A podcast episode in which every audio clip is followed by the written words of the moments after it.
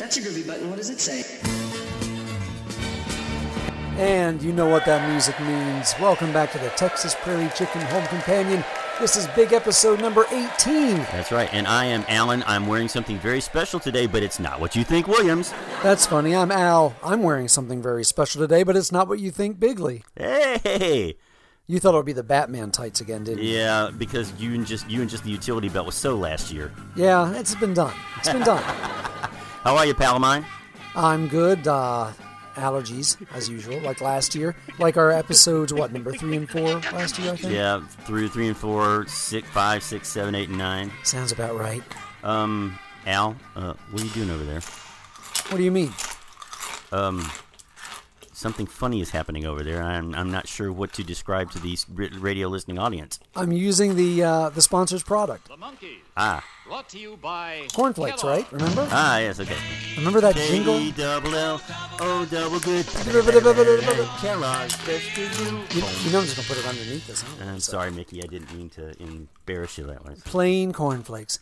I have a friend that says uh, that's his favorite Monkey song. The Kellogg's. The Kellogg's jingle. Nah, actually, mine is the, the Mike Nesmith. Some guys have it. Some guys never will. The old, the old Yardley. Uh, oh, boy. Yardley Black Label. Black Label. Mabel, black, no, wait a minute, that's Black Label beer, I'm sorry. Black Mabel is something completely, that's an unreleased Monkey song. Well, let's let's let's do something different. Right here at the top of the episode, let's thank our, uh, our many fans and listeners. Uh, the Facebook page has been doing great, more interaction, more discussion. We try to post interesting, odd, unusual tidbits, photos, bits of information, and uh, we love and, it. And we and, love and hearing from you guys. Sometimes Alan puts up annoying polls. Annoying polls. Well, maybe not annoying, but it was it was a burning question that I had to ask. But you know, it's... do you prefer Mickey with straight hair or curly hair? Right? Uh, no. Do I prefer prefer Peter with or without the walrus mustache? Ooh. Or do I prefer Davy in the black or white version of uh, Daddy's Song? Man, you're blowing my mind over here, man. The colors, man. Well, you know, it was the it was the sliders I had for lunch, man. You know, that pulled pork with the coleslaw. I told you, no mushrooms on those sliders. Yeah, it's true.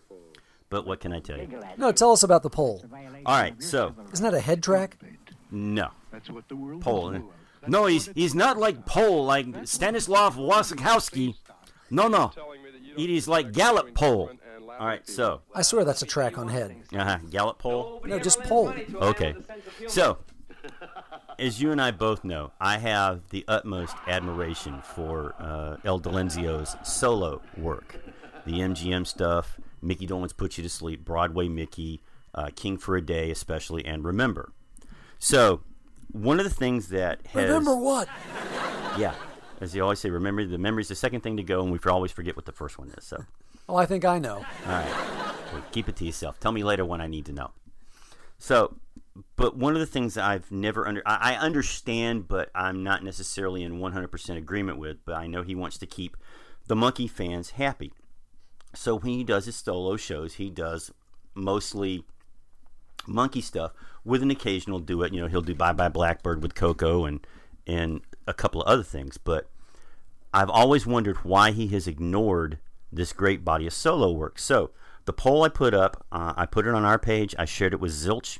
And then I put it on the Monkeys page, which for some reason I couldn't share it with. So the question was, in the future, when Mickey goes out on his solo dates with Coco and all that, would you like to see him donate, do a portion of the show with solo stuff? You know, and I listed all that solo stuff. And uh, the overwhelming majority said yes. So we at this point we had fifty-seven votes. Uh, forty-eight of them said uh, yes. Nine for some un. explainable reasons said no, and of course we had one lady who said uh, because one of the answers options was hell yes he should. Uh, d- could we get an option with no cursing? And it stopped me in my tracks. This is a family show. Hey, it depends on what kind of family you're talking hey, about here. What do you, you know? mean there? What are you looking at there? Hey, now wait a minute, we forgot something. What did we forget? We forgot to explain why we have these unusual nicknames this episode. Oh, well, uh, your podcast partner in his finite wisdom decided that, well, Zilch has their amazing buttons, which they pass out. I decided that we needed to do something to shamelessly self-promote us. So, at this moment, you're in possession of one, I'm in possession of one, Jody's in possession of one, and the M and M boys are soon to be in possessions of one each. And we've got some photographic evidence. Yes, we do. Thusly. Yeah, this is so this is so easy, even C S I Miami could figure it out. Um, right. But I have created five limited edition T-shirts with the podcast logo on, and we will be posting. Al and I are both wearing our T-shirts today. Nothing else. Uh, speak for yourself, pal. I'm not allowed around in just a T-shirt anymore. Now get that image out of your mind, folks. Yeah, thank you very You're much. You're welcome. Yeah, yeah, welcome. But uh, Jody had Jody uh, was actually wearing hers during her last Facebook Live feed, which you know, she looked very good in it. Thank you, Jody. Better than better than she looked better than you and I did. So. Well, but, come uh, on, they haven't seen us yet. That's true. But uh, I've also included uh, one for Mickey and Mike. Who? Yes, those two guys. Okay. All right. So the M and M boys. What about Ringo and Pete? Uh, Ringo, I couldn't get, I couldn't make it big enough to fit his nose over it. And over his nose, man. And Peter, uh, unfortunately, the T-shirt was not organic, so I couldn't really. Do ah, it it wasn't right. Organic cotton, and and the and the vinyl logo is not organic, so it's like. Right. If you can't smoke it, you can't wear it. I don't know what that meant, folks. I didn't mean anything. Please, no letters. Okay, but here, here's what I'm hoping. I'm hoping that by the Kestwick show, that the two, that Mickey and Mike will wear theirs to perform in. That is what I'm hoping. So, but uh, we have we're we're tossing around a marketing idea, marketing idea for this shirt, and uh, we will discuss it later on, and maybe see what you guys think. So, very good. More to come. That's what they call in the business a teaser. Oh, you're such a tease. Well, now that we're back from that little brief respite uh, while we were editing uh, the podcast, just to make sure that this is not just raw, unedited stuff you guys hear, because trust me, you don't want to hear the raw, unedited stuff. It's the only podcast that edits as we go. That's right. All for you. That's right. So we wanted to take a moment, because I added this up the other day, and, and it blew Al away. Now, this is just SoundCloud alone. Thanks to you guys. Our sound, uh, all the episodes on SoundCloud have had almost eighty-four hundred listens, which is something that we never thought would happen. Amazing. And, oh, wait a minute, before we get into the shout-outs, we should also reiterate our other big thing. I'll let you, since... How much big news can, can our listeners stand in one episode? Uh, hopefully a hell of a lot more, because we've got more to come. Here it is. You can now find this podcast on Google Play. And one of the biggest platforms that there is, iHeartRadio. That's right. We're everywhere. We're everywhere. We're everywhere. That's Chicken Man, right? Oh, wait. I think he's so, everywhere. Yes. He's everywhere. That's it. No, it's, that's Catherine's clothes is watching you. He's everywhere. He's everywhere. That's right. That's a Ray Stevens moment. It was too late. She'd already looked. She'd already been moon flashed there right in front of the shock absorber. But no, thank you guys. It's amazing. And over, what, a little over a year now. Yep. All this uh, success, all this positive energy you guys have sent to us. Mm-hmm. See, I'm getting all, all organic. Verklempt. You're getting verklempt. Yeah, that too. Again. Yes, yes. My doctor but did that to me once. So. Not to mention all the people that have listened in on iTunes. Yes. You know, it's like, which everywhere. Unfortunately, thanks to Apple, we'll never know. Hard to track your stats there. It's a mm-hmm. mysterious world there. So we wanted to take a moment to shout out to some of the people that have been instrumental in helping us and have really been great fans and stepped up. Uh, first of all, we definitely have to thank the Podfather, because without his help, we wouldn't be here. Exactly right. Jodi Ritzen, of course, our Absolutely new our, podcasting uh, mm-hmm. partner. His uh, all the guys over at Zilch, because of the fact that you know they have been very supportive, as we have of them. Um, Fred Velez, who has also been on there uh, a great deal. Correct. Uh, Carolyn Negron. Uh, let's see. Uh, Let's see, I gotta read. I gotta. I'm going through names here, and of course, it's David Lovin'. Don't write to me if that's not the correct pronunciation. David, that's... We're, you know, it's like we're trying, David. You know, I remember it went Lovin' the last time you. I used to love that show, Ruth Buzzy and Joanne Worley. I, I watched it every week. Is that a chicken joke? Something like that. You All bet right. your sweet bippy. All right, but uh, and you know, I feel of... like we're on Romper Room. I see Cynthia and I see Michael. Mm-hmm. I see Peter and Dave. Yeah. Uh, Jamie Telgren, who won our last contest. Yes, Jamie's um, been digging those sweet goodies. She has. And you know what? What? I've heard Little Bird came in and told me, had a message that said, uh, "Don't please don't put messages on my leg." No, this is another Little I'm not, Bird. This is not a carrier pigeon. That too. I'm not a carrier pigeon. Please do not strap messages on my leg. No, Little Bird told me, this very episode, just as our fans are recovering from all these other big announce- announcements, we may be announcing our second big contest, where you win even more monkeys loot. Contest number two, do, do, do, do, do. No, wait, we don't need them quite yet. Keep tamping no, no, down. No, no, that was, that was my monkey, the monkeys at the movies, Mickey. Oh. Really, moving up the church to number two, two, two. I don't know, you're no Davy Jones. but, but, you're no blind, you're not, you know, blind Melon Chitlin. Even though my record says uh, Loving Spoonful in the front. Um, but no, keep listening, keep your ears peeled, ears peeled, for a big announcement later for more right. rare sixties monkeys goodies that could be yours.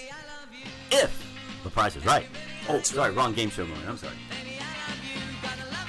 I don't know, I can't seem to keep my ball in the right place here as we podcast. I keep uh, having to turn it look, and adjust it. I then switch from B B D to Haynes, okay? That's all I got to say. Personal problem. No, I'm we record in these giant uh, microphones. Well, not that big, but they have these ball tops. Sounds like a first world problem to me. Oh, know? It does. Right, so. And you have to keep them angled toward your mouth. Oh, that's I'm just digging a hole, aren't I? Yeah, you are. Let's just move um, on to another subject. But we want to thank each and every one of you. There, there are five hundred seventy-three members of the group page right now. And we would be here till tomorrow morning, and Allison, his, Al's wife, would throw me out. Um, she will, too, and me.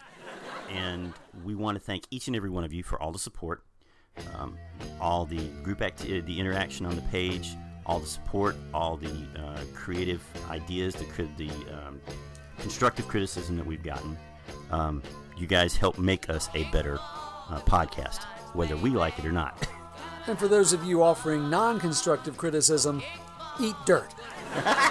That's another Peterism. That's a Peterism. Well, shall we get to the meat of the podcast? Uh, I suppose, yes. Since we've, since we've fed them enough appetizers to keep them happy for a while, so let's hit them with the big stuff. So, um, this is going... Uh, I, if I sound a little bit uh, surprised or off, uh, thrown off, flummoxed... Yes, thank you, flummoxed. Alan is often flummoxed. Uh, Al has been threatening me for the last couple of weeks that he has... some curveballs, which he knows I'm lousy at hitting. He's Balls gonna, again. Yeah, Special okay. all-ball episode. So, uh, I'll throw it to you, Kemosabe. You explain what you're going to do. Well, I wanted to have kind of a round-robin. Can you have that with two people? Kind of a free-form As opposed discussion. To a round Batman? Don't get me going, citizen. No, I wanted to have sort of a free-form episode where I kind of uh, just get a discussion going off mm-hmm. out of the blue, but it's a discussion that many fans have brought up and tossed about many times over the years. It's not it's not that eighty-six album versus the ninety-six album again, right? We're not going down that road. Oh, boy, let's no, not. We've covered you. that ground in previous episodes. Mm-hmm. A we, certain nineteen eighty-seven L P we yeah. shall not mention. No, I'm not going to do don't that. Do that's, it, that's don't an old My joke. Foghorn is worn out. no. But we all know the interesting history of the Monkees as a recording entity. These four guys were brought together for a T V show. Don Kirshner's on one side, creating the music that the show's going to need. At some point, it was decided albums would be put out, would be produced, mm-hmm. and offered to the public. Of course, we all know that. We know about how the guys were not happy with that situation, and that grew and festered until they demanded complete control of their musical future. Mm-hmm. Headquarters, et cetera, et cetera. Now, I'm going to give you some what-if scenarios. Okay. You and I are just going to discuss them. Sure. These are scenarios many fans have thought about over the years. So just to let you know, uh, be, be, so that I have no idea what's going on, I have been hermetically sealed in a mayonnaise jar on, oh, Mickey, Mickey Dolan's front on, on the on the uh, shelves at Dolenz and Daughters Furniture since noon yesterday. Very sturdy shelves. Mm-hmm. Very well-made shelves. Like how I threw that plug in there for Dolenz and Daughters Furniture? Um, that's right, Mickey. You know where to send the check. That's right. Yeah, and Georgia, it's right. Just have Dad cut the check. No, we're kidding. It's, it's Actually, I've had an eye on some of those shelves they make. Anyway, here we go. All right. Now, here's my what-if scenario. We all know that things would have gone differently if Mike and Peter and the guys hadn't found a sympathetic ear with Bert and Bob. Mm-hmm. What if they came to Bert and Bob with their grievances? We want to play our own instruments. This is, isn't the kind of music we really want to do. And Bert and Bob said, they just didn't say, do your own thing. But what if Bert and Bob said, guys, you have to share one half of an L P with Donnie. Now, we know, we've discussed that in the past. The egos would have not have made that happen. Mike's ego versus Donnie's. It no, but if the, you're talking, you're talking the Marvel alternate universe here, right? Oh, yes. So, truly, that could have been, that would have been the very best thing that could have ever happened yes. to the guys. And it would have, in my opinion, stopped them from just being a two-year flash in the pan, as it were, at the time. Interesting. Because if you think about it, that it, it's basically every album would have been like Pac J. Mm-hmm. If you think about it, because you would have had the slickly produced Kirshner-esque stuff on the one side, plus you had you, you go eight cuts on the second side to give each guy, each monkey, two songs of their own to do. Right. And this allows them to progress into the Daily Nightly, the Love Is Only Sleeping, the Ladies Baby, the um, Randy Scouse Git, mm-hmm. even Davey, you know, um, the stuff he wrote with Charlie Pitts. Sure. That would have that would have been the ideal scenario, because it also would have kept, to me, I think it would have kept Boyce and Hart much more in play. Plus, they would have still had access to, to the Brill Building stuff. And you're anticipating some of my next questions, but here's my take on it. Mike had threatened, when things were coming down to the wire here, that he would leave if they had to keep things going the way they were That's right. with Donnie. Which episode? I, which go back goes back to one of our previous episodes, which we will. I'll, I will have Al insert, edit the episode where we talked about where Nez tells the story about uh, the real Don Steele and, and The Girl I Knew Somewhere, how it saved the monkeys. Now I wonder if this would have meant Mike walking. But now keep in mind what I said. They had to share an mm-hmm. L P with Donnie. This doesn't mean Mike in the studio with Donnie. My scenario is one half of the album all monkeys, the other half Donnie and his people. Yeah. Now, that's going to be a little crazy because you got, like, Mickey and Davey, the players, mm-hmm. in one camp, mm-hmm. and then they're running to the other camp to do vocals on Donnie's side. True. But, as we've discussed before, I think that would have ensured, quote-unquote, this is, you know, you can't really know, at least one or two hits off Monkeys-produced L Ps. Very true, yeah, and, and that was the biggest drawback to to Pac J and Headquarters. Um, and hopefully... that would have in that they would have been able to pay uh, Tixon Music more for the rights to all of your toys, mm-hmm. because I still think that would have been a bigger hit than I'm a Believer. But we'll get to that, and that, that's we'll, we'll come back to that. But I agree with uh, to th- to me it, that would have been the perfect compromise solution in the in an alternative universe where Donnie Kirshner's ego is not overrun, Mike's ego is not overrun. We have two people where it's all or nothing. True. And that was the problem. Yeah, that was the big thing. Now, see, this to me, again, not to keep beating a dead horse, but that may have worked because, again, Donnie's on his side, mm-hmm. Mike's on his side, never the twain shall meet, but Mike certainly would not want to be cheek to cheek, have, no. He would not want to have Tapioca Tundra cheek to cheek with a teeny tiny gnome. Or, uh, yeah, or something, or Tapioca Tundra with um, She, or... Right? So. And is that how those albums would look? See, I always envision literally side one, Donnie and his friends, side two, mm-hmm. Headquarters. You know, that's exactly that's exactly how it should have been. Right. How it would have been. And if they didn't want to make a big deal about it, just you would just know from the liner notes, mm-hmm. hey, it's a multi. You know, you you guess who did what. You know, mm-hmm. if they don't want yeah. to have that line of demarcation. Well, no. Now, see, there and again, knowing, ha- having h- hindsight, we know that Nez would have made a big deal about this. Oh yeah. I mean, there would have been, there there would have been some sort of huge announcement in Variety or mm-hmm. in Cashbox saying, "Monkeys, Kirshner come to agreement, half them, half him," and there would have been a big, you know, it it would have been a, as you know, as great a collaboration as Lennon and McCartney, and I'm just using that as to the scope of what that would have meant to monkeydom. I think I I can envision a headline: "Monkeys add Bafo harp to act." I understand you have a harp. I understand you have a harp act. You're going to be famous overnight. We're famous overnight. Mm-hmm. Now, here's another thing we talk about, like the two vocalists, Davey and Mickey, running from each camp, mm-hmm. you know, going over here to put the uh, vocals on their uh, their own self-produced music, then running over to Donnie's side to do vocals for whatever he has. Yeah. What about the two people from Donnie's camp that continue to be used, Boyce and Hart? Yeah. Now, would Mike still say yes, knowing that they're over there across the street working on Donnie's well, stuff? Yeah, because Mike had a good working relationship with Tommy and Bobby. That's true. As, yeah, as Bobby recounted in our interview with him. Mm-hmm. Another episode plug. Go to Blogspot, go to blogspot dot com and check them all out. They're all right there that waiting reminds, for you. When we're done with this, I need to I, I need to get a little something off my chest about that. So something. All right, continue. Just just thinking about that. Would they would Mike especially be still be more open to working with some of the Kirshner stable and the writers and, and the producers? I would certainly think that as long as he got the opportunity. All right. Yes and no. Mm. Now, I'm sure that if Tommy and Bobby brought a good song to Mike, he would have seen it. You know, but chances are they would have worked with Davey and Mickey more. Sure. I have the feeling that Nez would have taken his two. Nez would have his two songs would have been original contributions, mm-hmm. and um, but uh, and, and that leads me. I'll, I'll have to do a sidebar in a second, but mm-hmm. you know, I, I really think that Boyce and Hart would have had more of an impact on Davey's stuff and some of Mickey's, because Mickey was at that. Mickey's never been a prolific songwriter. He mm-hmm. writes when the mood strikes him. Sure. And the stream of consciousness consciousness stuff that he does, like with um, Mommy and Daddy, Randy Scouse, Get Going Down, uh, Bye Bye Baby, Bye Bye. The that's the kind of stuff he write. He wrote at that time. Changed when he got to Justice, um, but I think Boyce and Hart would have been more would have been more in tune with Mickey and Davey rather than Peter and, and maybe Peter, mm-hmm. but definitely not with Mike. Mike would have taken his two cuts and done his own stuff.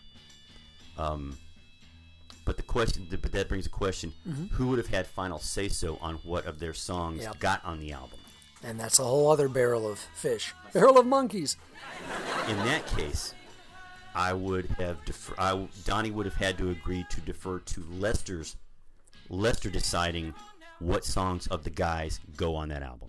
Go See, we, album. we forget, we're bringing up the subject, Hal. We forget how with Headquarters, it was such a clean break. Even mm-hmm. getting someone like Chip Douglas out of the blue. Mm-hmm. Now, certain engineers came over. See how I tie that in? Shh, we haven't told them that's about true, that that's yet. That's true, we'll get to that. But it was a very clean break. Now, let's go a little further. Okay. Forget um, divvying up sides of mm-hmm. L Ps. What if the guys went to Bert and Bob, and he said, okay, you get total control, except Donnie and his people, they get they have to insert three songs that we all agree will be hits. How would that look? In other words, Ooh. If we want to guarantee hits, we have to sprinkle Headquarters and Pac and J with what we call, quote, guaranteed hits. And Ooh. Again, who gets to decide what's a guaranteed hit? Well, in that case, I think Bert and Bob would have deferred to Donnie. Yeah. On that. I mean, Donnie, he's the man with the golden ear. There's no denying that Don Kirshner had the ear for hits. Yes. I would have said, okay, that's fine. Yep, you guys, out of the twelve cuts, you get nine. Donnie has, Donnie is allowed to put three songs that we believe, he believes, will be hits, so that we can prepare, we can keep the you, the machine going. Keep the machine going, and and you guys still get to do whatever you, you want to do for the nine songs. Yep. But three have to be from Donnie.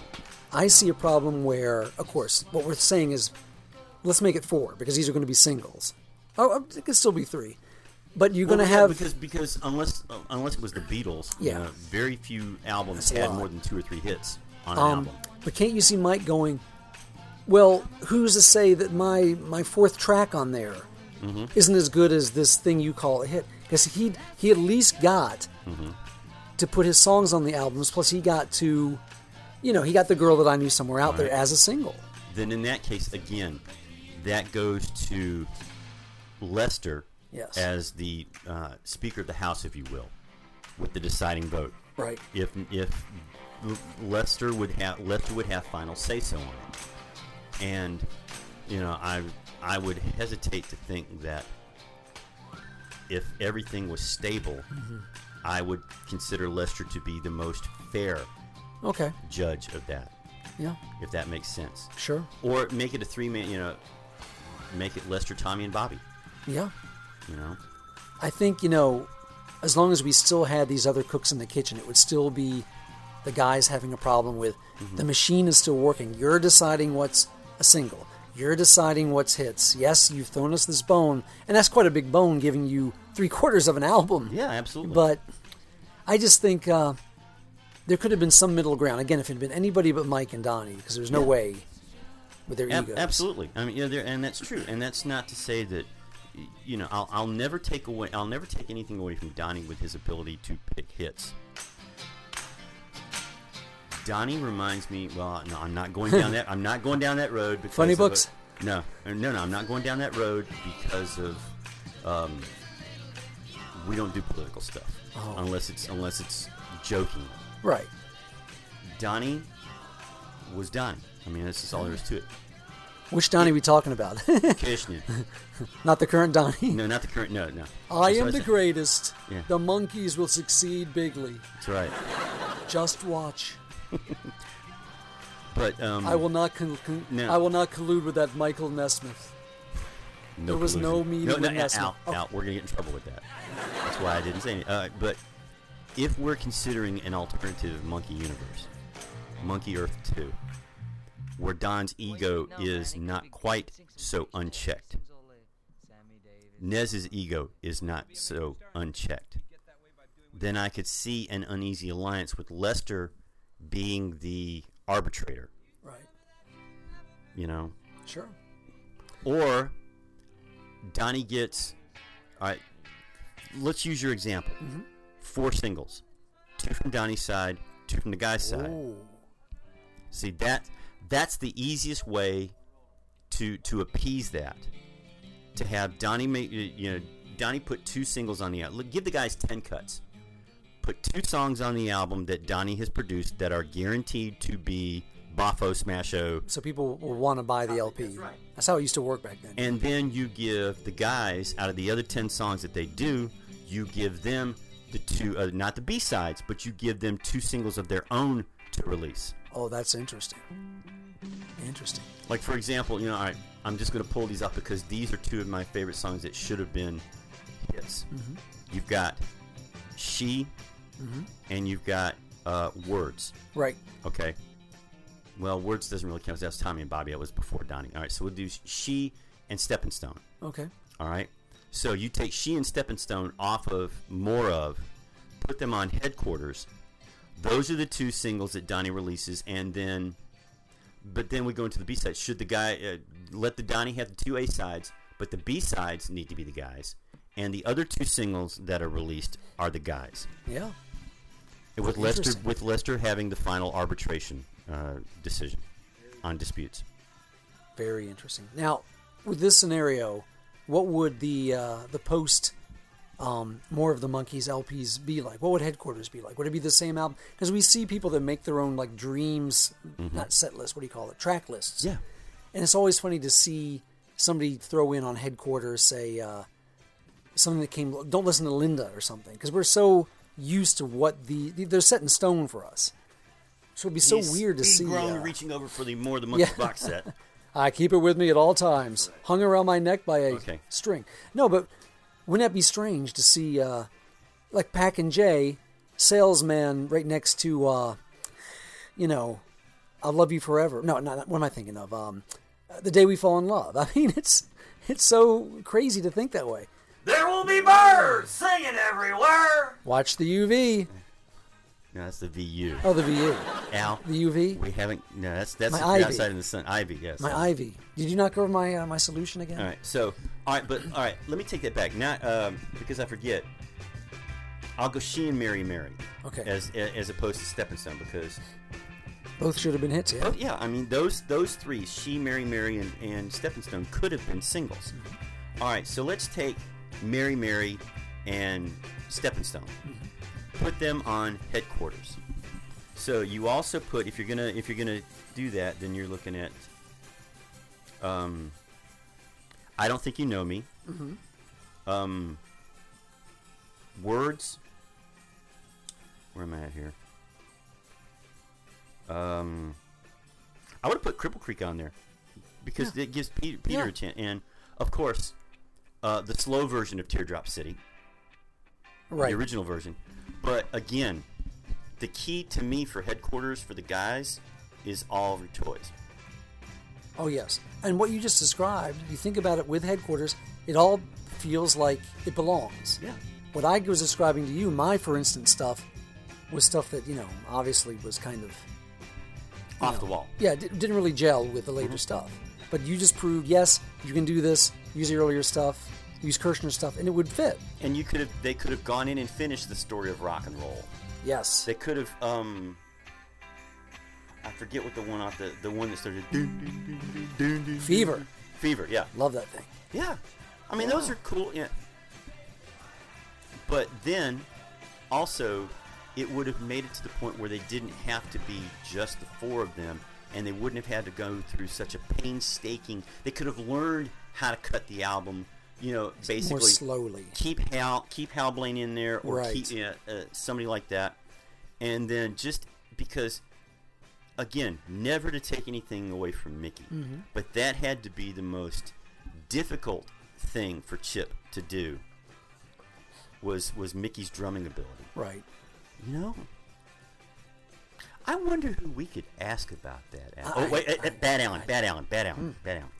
Crazy. Yeah, I know. Psst, all right. Guys, just so you know, we're leading up to something with this. Trust me, the hints. Okay.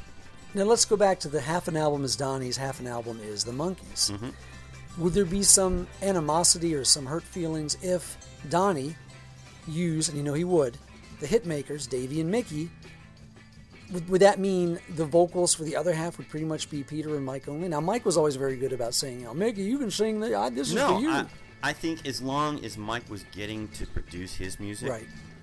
And and we've heard him as a producer on these yeah. recent uh, mm-hmm. releases from Rhino. And I think Peter just wanted to play. True. Peter has always said he just wanted to be part of a group. Right. Now, if this gave them, you know, how at the end, using... shifting to a Beatles reference mm-hmm. toward the Who? end there. Yeah, those those four guys. That's a different podcast. We'd like to thank the Beatles for being a great group. Mm-hmm. Um, but at the end there, Billy Preston became the fifth Beatle. Right. When you get to Let It Be and, and, and the last two albums there. Mm-hmm. So what if they actually hired another drummer to become the quote-unquote fifth monkey? Right. That would have freed Mickey up to play rhythm guitar. That would have given, you know, Davey, you know, Peter could have played keyboards as well, again, while teaching David the bass, the right. rudimentary bass. Right. But it would have given Mickey a chance to play rhythm guitar, still have a, and have a much stronger back, backbone, if you will. Mm-hmm. And then they could have become more of a group. Right. Which would have kept Peter happy. Right. Because one of the things I, one of the things I've always wanted to ask Mickey in... Yeah, as to, as shifting from headquarters in in the real world, shifting from headquarters to Pac J, you've got this. Whoever was in their ear saying, "Well, you guys just go your separate ways. You've done the group thing. You can create four times as much music." I'd like to jack slap whoever did that. Four times as much uh, glory too. That's what they were telling Davey. Why split those four ways when it's all about you, man? Yeah. The same thing was being told to, to Mickey and Peter and, and yeah. Mike. Now, here's a question that dovetails into our upcoming I, I, special I, I, guest, but okay. All right. doesn't give away too much. All right. Let's say they do just what we described. They do their own thing, but Donnie is allowed to sprinkle three or four songs mm-hmm. that are, quote, surefire hits, unquote, or gets half an album. Mm-hmm. Now they have to go on the road. Would there be some hurt feelings over, hey, we know all you people want to hear pretty much the hits? Mm-hmm. Or would it not make a difference? Because we no. know now what they did in concerts in the seventies was yeah. a sprinkling of both. Yeah. No, I don't think it would have mattered at all. But what I would have done is I would have continued to have, like, the Candy Store Prophets behind yeah. them. Because it made for a better overall sound. Oh, yeah.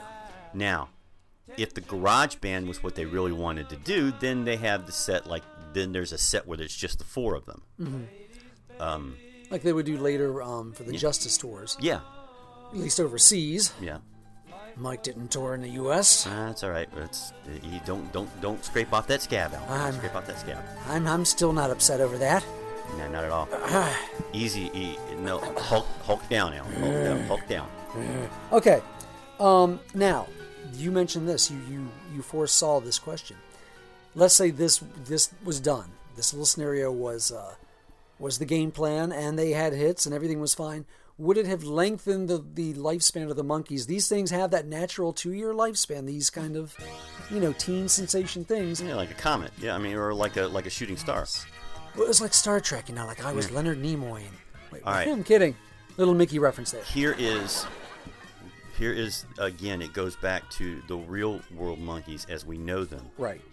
Versus the alternate universe that we're discussing. If the guys had had a Brian Epstein-like manager. A Svengali. Not necessarily a Svengali, but somebody that was fair, that, that managed the business accordingly and helped the guys to understand it's cyclical. Right. Somebody with somebody with enough experience in the music business to understand that it comes and goes in cycles. All right. We all have in our mind occasionally these dreams where we put ourselves in different scenarios similar to this. Mm-hmm. Like the one where I'm naked with Pamela Sue Martin. Don't even, yeah. Oh, oh. Pamela. Nancy Drew? Oh, I, I, I thought uh, you knew. Oh, my gosh. Where else are you going to get a Nancy Drew reference in a podcast that's not related to Nancy Drew? And then Linda Carter shows up with the hot sauce and the fava beans, and then I haven't ma- told you this. And, and the magic lasso? That's not what the scenario you're thinking about? No, that's not the scenario oh. I'm thinking about. No, no, okay. No. All right, so with me, it was Linda Evans and uh, um, um, John um, Forsythe. No, not John. Forsythe. No, not the, I'm talking Big Valley Linda Evans. John Forsythe. And then uh, Rebecca Blair, who used to be on, who was Daniel Boone's wife. Okay. Uh, sorry, that's that's, that's right. real. You thought I, just, I was obscure. Yeah, I know. Listen, I'm older than you. I'm older than Dave. You know All I right. don't judge whatever floats your boat at night. All right. Here's what I would have done had I been in Nez's shoes. Here's here's what I've done if I'd been in, in, in had if I had been Mike. To get it to the point where where we see the inertia is starting to wind down. Right. Okay. Take a break. Take a year, year and a half break. Everybody gets to go work on solo projects. If they want you to participate in, you know, like we did with Milkshake. Mm-hmm. If, you know, Peter's doing a solo record, he wants Mike and Mickey to come sing backup. Let's be honest. A year, that'd be Peter still working on Lady's Baby. True. Can you guys right. provide background vocals for this eighty-seventh take? Yeah. But but you see what I'm saying. Understanding that when you see it start to go down, before right. it bottoms out, you say, okay, hey, listen, guys. We're gonna take a break. We're gonna do. We're gonna. We're not breaking up, right. but we're gonna stop doing. We're gonna each take a, take a look and, and do production. Let Davey go on stage. Let let Davey go tour with a play if he wants to. And do the T V appearances. And do the T V appearances. Do do the Brady Bunch. Do the Love American Style. Go on the Davey Lovin' show. Yeah, that's right. David Lovin'. I love that show. Yeah. They used to come out of the wall with their jokes. Mm-hmm. Is that a chicken joke? Very interesting. But stupid. stupid. But I'm really testing the filter today. I've got a new filter, folks. It's supposed to stop my sh- sh- my whistling S's. Sh- like, who is the Western guy that used to sh- Gabby Hayes or somebody? Sh- no, no, you're thinking of the you're thinking of the old guy on Family Guy. Oh, uh, okay, yes. All right. Oh, the fellow that likes uh, young the old boys. Guy with the walker. All right, but yeah, that's right. But take it to your hiatus. Relax, recharge, do solo projects, and then two years after two years, you come back because every great group right. that has succeeded, the Stones, Aerosmith, um, Foreigner, Lester Crabtree and the Three Le- Crabs. That's right, the Jolly Green Giants. All greats. Although the sweet three swine, the four swine ended up in Behind Bars, but that's another. Yeah. That, that's for America's Most Wanted. But that's our next podcast. That's right. We've dug up those guys, and we're going to have exclusive interviews. That's right. But, well, we got th- two of the three swine at least. Yeah, but but you see what I'm saying? All the great groups that continue to be popular, right, and continue to record to to, to continue to be relevant, took breaks. And it's like Glenn Frey said, for the record, we never broke up. We just took a fourteen-year vacation. Right.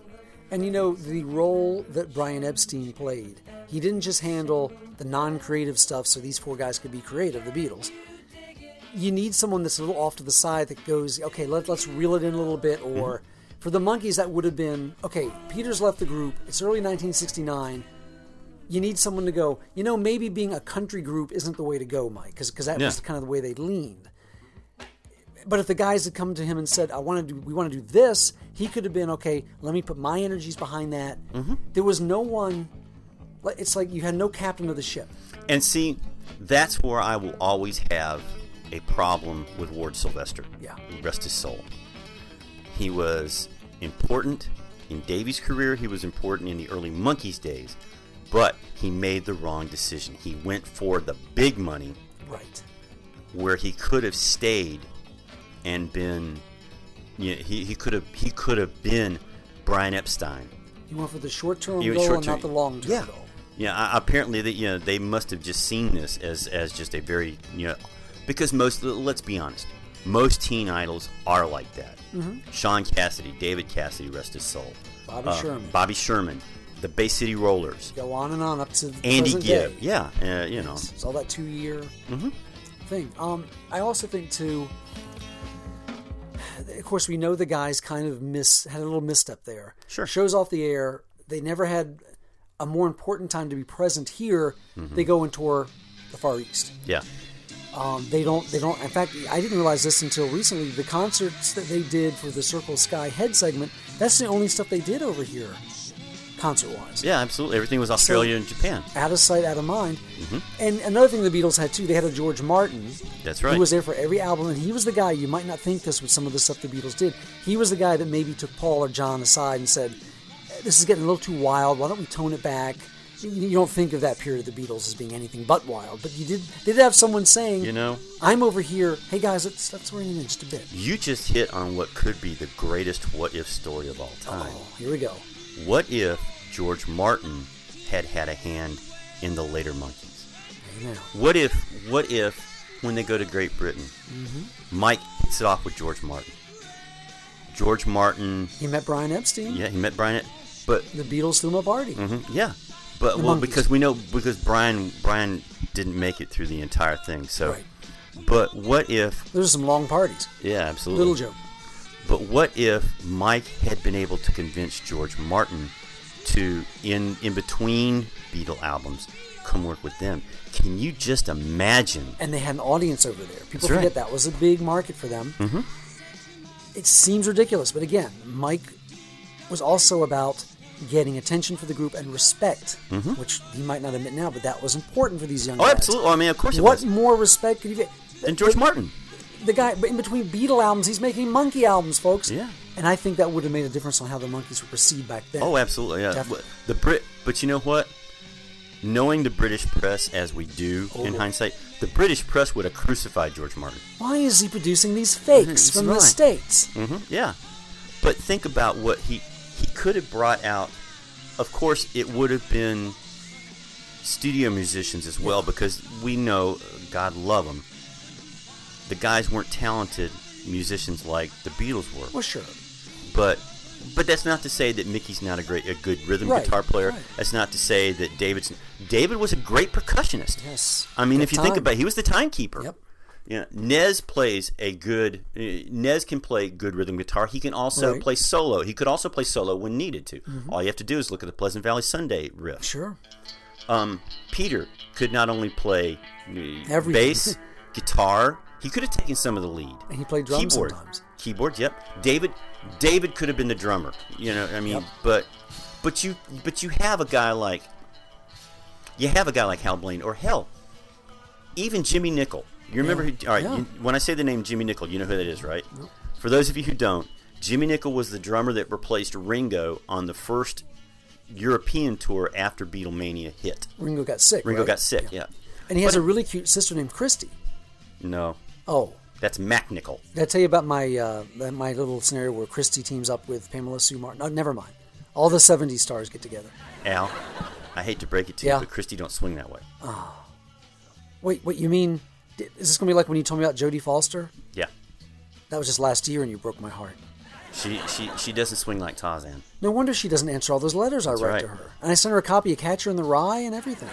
All right, we're getting a little too... Yes, uh, we are. We're going down a weird place. Mm-hmm, well, but... Peter himself said in later years, I didn't realize then, I wish someone had told me, these fallow periods, these peaks and valleys are natural. Mm-hmm. If yeah, it's just... Mm-hmm. And think about this. The Monkees ride out nineteen sixty-nine, same scenario, it's lukewarm reception. But guess what's different? The show's now on Saturday morning. Yep. That's where I discovered it, and it mm-hmm. did get quite a bit of interest. That's right. Monkees' Greatest Hits comes out from Cole Jim's, mm-hmm. but maybe you've got this little second wind... Mm-hmm. Even as a trio that yeah. says, guys, there's a new audience and out say, there. Listen, yeah, and, and by that time, sixty-nine, sixty-nine, seventy, George Martin was, the, the Beatles were ending there. And yeah. it would have been the perfect time to say, George, help us, come help us. You know, we, we, we, we want, it, it's, we feel it's time. Come join us in, in this album. And there's there's no, you you would have gotten, you, you would have gotten part First National Band, you would have gotten yeah. part, part pop. And And because I feel George Martin could have brought, can you imagine what George Martin could have done with Mike and country rock? It blows the mind. It does. But, I mean, that was, you know, you know um, I... And you think of Mickey's early seventies stuff, which, thanks to Ian Lee, has seen the light of day. Well, in a new way, has seen the light of day. That could have been factored in. Mm-hmm. Davies' Bell album, he, he was disappointed with that, had a lot of dissatisfaction. All, all the Bobby Sherman rejects, yeah. Yes. And changes. Peter would have had something to do. Changes would have never happened. Right. I couldn't see Sir George working on All Alone in the Dark. No. I think you need a little more kazoo, uh, David. Yep. Uh, Midnight, well, Midnight Train could have been interesting. But, yeah. Well, so much for my short little little uh, roundtable discussion here, but I think it's been very interesting. Mm-hmm. That's pretty much every question I had written down. Yep. It's fun to play What If, of course. It's like when people say, again, I don't want to get too dark, I don't want to get too sad, but it's like when people say, what if John Lennon had lived? Mm-hmm. Oh, yeah. Um, but, and we'll never know. All we can do is play What If yeah. until the cows come home. But... That's right. Speaking of Ian. Oh, yeah. Did you see the latest? I think the, I did. The cover, the cover artwork has been approved for the F N B Redux Live at the Troubadour. So okay. We are all waiting with bated breath for that, Ian. I want you to know that that is going to be an exciting thing, and hopefully we'll get to talk to Nez and Mickey about it. Uh, Mickey Mellon, I got to ask Jody about Mickey. So, uh, yeah, so. And when I'm in the gym, I often put on my uh, listen to the band mm-hmm. track list to listen to on the headphones. Yep. Ian's recent uh, Monkees uh, tribute compilation. Mm-hmm. Me, I'll just stick where stick with. There will be birds singing everywhere. And that also represents, that also references a past. The last episode, as a matter of fact. Episode, that too. And episode that, seventeen. And episode, episode seventeen mm-hmm. reflects back to a previous Hear No Evil episode. All episode easy eleven. To find. Thank mm-hmm. you. Episode eleven, easy to find on our blog page. And speaking of that. Yes. Before we get to the, before we get to the dessert today. Yes. Um.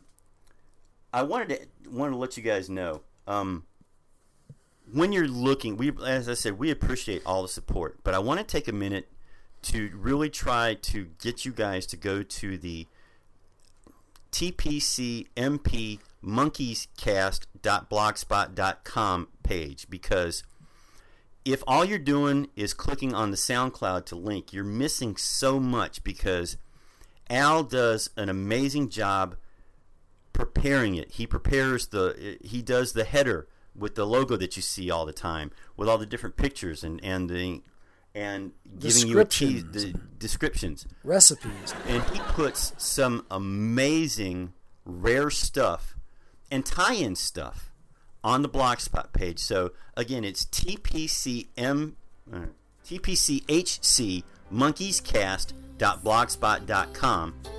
If you're not checking it out, you guys are really missing a lot to tie it in, and you can you can see the hard work that he does, and I just want to thank you for that, man, because thank you, yes. There are some you just you just do yeoman's work, and yeoman's work without wearing the red shirt, so they know we know you'll be around for the next episode of Star Trek. It takes your audio experience and makes it a visual experience, also. Wait, you mean kind of like The Prison? Well, it's kind of like that. You read the book as you listen to the record, and then. Uh, Mm-hmm. Yeah, I mean, the Monkees was a was a multimedia kind of that's right. uh, presentation too. Mm-hmm. So, so just check it out. That's all I'm asking. Thank you. Okay, before we get to our special interview guest, it's time for a remix. One of my remixes from a few years ago. In fact, this is a big one. This is my remix of "I'm a Believer." You ever hear that song? It was a little. Little known song back in the I'm a Retriever, wasn't that Weird Al Yankovic? And I think it was in that cartoon of the green guy, the Hulk, I guess, yeah. sings it or something. Yeah. How this came about, I was drumming along. I used to have a full drum set in my studio, right where Alan is sitting. And I was drumming along with the song, just practicing and having fun. And I thought, you know, they could use a few more fills on this song, a few more little places like that. So I decided to take the vocalist's early run-through track of the song, I think was on one of Rhino's releases from about ten years ago. Extended it like I do all my remixes, added another bridge, layered in Mickey's vocals, added some things where other people have done the song, including Mickey, um, you know, some little guitar breaks from other performers that, that fit, um, other vocal takes from Mickey that fit, added some extra bass, my own drumming, like I said, some extra cymbals, extra vocals and harmonizing. You hear some electric guitar, some vibra slap, some cowbell. Everyone needs more cowbell. So what happened was, I have, a, I have a weird effect toward the end. You gotta listen for it. It's actually me with a slide whistle, but it sounds like this electronic effect after I got through basically putting electronic effects on it. And it, it makes the song end up sounding like some kind of a club rave. It's it's this very, uh, very raucous and very uh, raw, not so polished. Not so, not so polished, yes, thank you. But uh, instead of me talking about it, why don't we let you hear it? So that means Alan needs to summon his alter ego.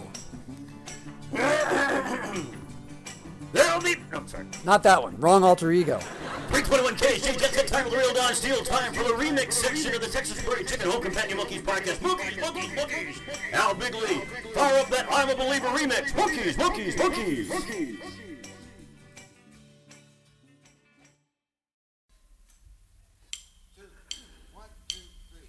Oh, one more start, please. Rolling on eighteen, I'm a believer. One, two, one, two, three. I thought love was only true in fairy tales, and for someone else, but not for me. Our love was out to get me, way to see. Supported and haunted on my dreams, and I saw her face.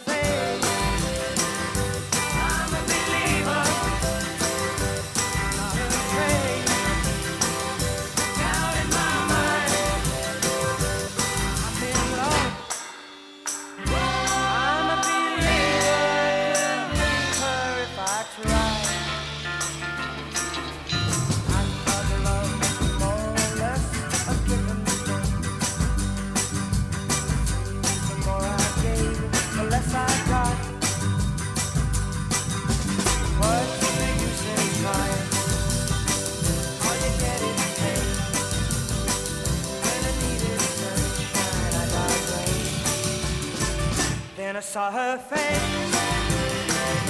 I'm a believer, not a friend, but doubt in my mind. I'm in love. I'm a believer, I try.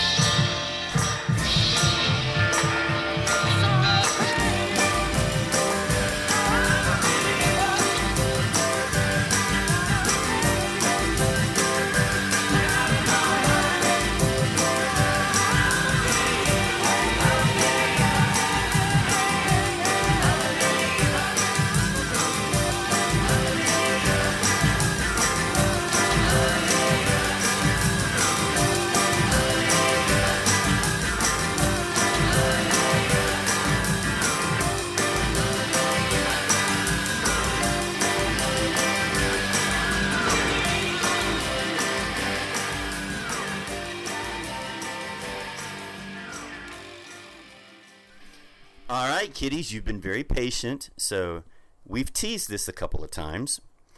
And as with the interviews with Nez and with Bobby Hart, there are certain people that are still with us in monkeydom that you really want to talk to. The gentleman that we're going to welcome into the family this afternoon is a man who was there for not only the Monkees, more of the Monkees, headquarters, but produced the Live sixty-seven album. He is one of the most renowned studio engineers. He had an amazing career. Uh, probably the highlight, other than the Monkees, at least for me, was the nineteen seventies Carole King uh, classic album, Tapestry. Now, we'd like to thank him in advance for putting up with the technical difficulties that we had during the interview. The mics were acting like Mike. Is it? What do you mean by that? I don't understand. No, no, no, no, no, Michael Jackson. That Not... could have been your face. But at this time, we are proud to welcome to the Texas Prairie Chicken Home Companion Monkees podcast family, recording engineer extraordinaire, and the man who's behind the song No Time, Hank Cicalo. Well, Al, again, we have another one of those watershed moments on the Texas Prairie Chicken Home Companion where you have one of the holy grail of monkeysdom people. We'd like to welcome to the show now, welcome to the uh, family, a man who was there for not only the Monkees album, More of the Monkees, Headquarters, Live sixty-seven, and is one of the top recording engineers of all time. We want to welcome to the family Hank Cicalo. Hank, thanks for taking some time, and uh, how are you today? I'm fine, and it's a pleasure to work with you guys. Well, we appreciate you taking the time. Um, we want to go back to prior to the Monkees. The first thing we want to find out was, how did you get? Uh, what was it about recording engineering that, that got you, that grabbed you? Well, let me let me give you a rundown. I, I, I started in the recording industry uh, in the uh, mid mid fifties. I had been in the Marine Corps for four years in fought in Korea. I came out of uh, the military, out of the Marine Corps, and I was going to school in New York and uh, to become an electrical engineer. I got a job at a recording studio part-time and fell in love with recording. And I stayed in that studio called, studio called Audio Sonic, and uh, it was a demo studio, and uh, in those days, no tape. We were working with uh, discs and doing demos and stuff like that. And it was a lot of fun. I really enjoyed it. I left school and uh, worked there for about a year and a half and uh, wanted to leave. I had to leave New York because I, the weather was killing me. Back to rain and snow and all that stuff. It reminded me of Korea, and I just had to get out of here, get out of there. So I, anyway, ended up driving to California, and I had a got a job in a small studio. That worked out okay. Uh, worked there for about a year. Then was lucky enough to get a job at Capitol. I stayed at Capitol for about eight eight and a half years, and uh, worked in the cutting rooms, and then in the second as in the second engineer, and then suddenly worked my way up into mixing. And I was doing dates at Capitol. It was really great. I got a I had a move to R C A. R C A had just opened up their studios, the new studios. They had had the original stu- R C A studios were uh, uh, what the N B C studios used to be, television studios, where they did Red Skelton and people like that. And uh, then they had opened up and built these new studios. And anyway, I went to work there, and I was doing great. I loved it. I was doing a lot of stuff for Dot Records. And uh, I was I was doing, gee, all kinds of big band things, Harry James, Duke Ellington, uh, uh, uh, geez, a lot of girl singers, uh, Peggy Lee and so forth. I had a really great time with that. And then I got a call, as you know, as you, I'm sure you all know, that uh, the first monkey thing was done with uh, Mickey, and uh, uh, it was... Uh, what can I say? It was uh, Pleasant Valley Sunday. Uh, Boyce and Hart did the record, the original record, and it was before the actually they, before even the guys were even the band was even formed as a group. Uh, so that came out fairly early. I think the song was "Last Train to Clarksville." Yeah, "Last Train to Clarksville." Uh, it was done by Dave, a guy named Dave Hassinger. Dave Hassinger, uh, when the Monkey things came around to do, uh, Dave Hassinger ran off to do uh, the Rolling Stones, uh, Boyce and Hart asked me to if I would do the Monkees. I had no idea who the Monkees were. I had no idea what it was all about. But we started doing tracks, and uh, uh, then I got I found out it was a T V show to be, and, and all that stuff. And so those early tracks were all done with uh, studio musicians, uh, great players, great players, and, and we were getting great music and great tunes from Screen Gem writers. We were all Screen Gems, who of course was writing, involved in all of the music and part of the show. And uh, Don Kirshner was running Screen Gems music, and uh, we had all these absolutely great writers, and uh, the tracks were done by what we what we used to call here the Wrecking Crew, which was Hal Blaine and, and all these a lot of these great uh, players, and uh, it, uh, the tracks went really well. I had no idea who the Monkees were until we started doing vocals. And suddenly, like, these guys would show up, and I'd go, what is this? Well, well, we're going to do vocals. And it would be Mike, or it would be Davey. And I finally worked my way into the, knowing what was going on, and uh, and so we progressed. And uh, in that first year, uh, I wanted to keep doing my stuff that I was doing on the side, you know, the stuff that I was basically doing during the day. And it worked out fine because the guys, because they were shooting T V during the day, uh, they couldn't do vocals or any overdubs until the evening. So I would be doing my stuff during the day, and then I would stay on and, and do vocals and stuff, and we'd do mixes and, and whatever else. So before the show actually came out, Don Kirshner came from New York, and uh, I remember the we Studio B at uh, at R C A was a fairly large room, but we all we needed was the control room, and we must have had thirty tracks done, uh, and uh, in all in all in all shapes: four track, two track, uh, sixteen track.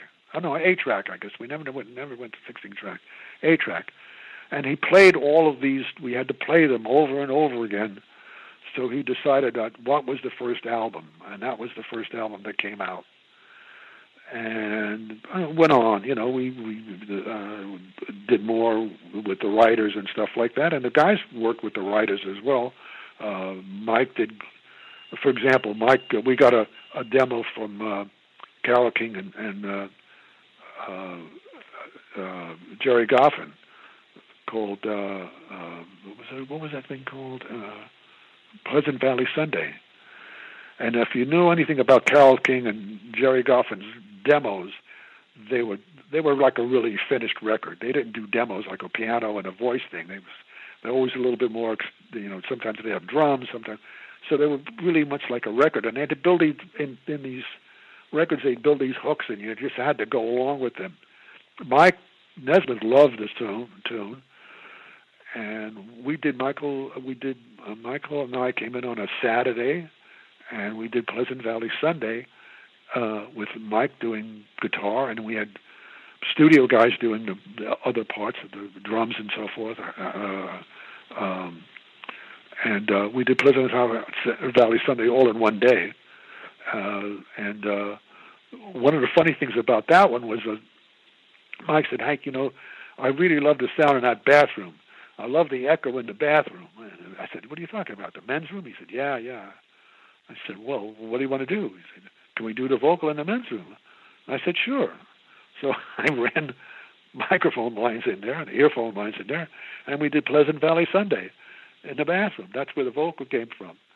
But it was great. We had a lot of fun, and the guys were great. They came in and do their vocals, and But, it, you know, the stress of the doing that, and plus the fact that they got more popular, they wanted to do their own thing, and that they wanted to play their own music and so forth. So, uh, now, that's, that's a great place to start talking about headquarters. When they approached you to headquarters, we were aware that the Monkees themselves were so upset with the previous setup of just doing the vocals. Were you aware of any of that controversy at the time? You mean they wanted, wanting and wanting to do their own album? Right, exactly. Well, yeah, we, we and they talked about it. They wanted to do their own album, but the thing was that, you know, from a musician standpoint, uh, you know, you're talking about great studio players to guys who weren't playing all the time, with the exception of Mike. Now, Mike was a, an accomplished player. Mike played guitar, all kinds of guitars. He was a writer. Uh, he'd done records before. I mean, he was really into it. Uh, Davey did some singing, and he was pretty good at that. Davey was supposed to be the bass player in the band, uh, but that didn't work out. He didn't want to do that. But he played percussion. He was, he was a great percussion player, and it worked out really well. Uh, uh, Mickey uh, became the drummer. He never played drums before. Uh, funny. I'll give you a funny story about with him with drums. Lester Sill, who was the vice president of Screen Gems, uh, wanted uh, him to be the drummer, and he said, "Okay, I'll, I'll you know get somebody." And he had we had uh, Lester had got uh, a, a, one of the studio drummers to teach him how to play drums. But the Cartage people that bring brought the drums over to his house, just they just put the drums up in the living room and just set them there. And Mickey proceeded to play the drums the way they just laid them down, like the cymbal was on the wrong side, the snare was on the other side. I mean, it was like backwards. Having been a drummer in my my youth, I knew how a, a drum should be set up. And uh, when it came for the, to give him lessons, Earl Palmer, who was a very famous studio drummer in L A, went to his house to teach him how to play drums. He called up uh, Lester Sill and said, "Lester, I, I can't teach him. He's been playing drums for three weeks this way, and uh, it's you know the drums are a little backwards. Uh, I, I can't uh, teach him. I can't break him and start him the other way." So he always played that way. So what I would do in the studio is I would turn around the drums and put them in this perspective, even though it was a little hard for me to do that, in a perspective so I would be from an audience perspective to see the drums. Even though his drumming, his snare was on the wrong side of his hi-hat, I don't know if you make that in sense, but, mm-hmm. it, it, you know, it, it, those things are a little awkward.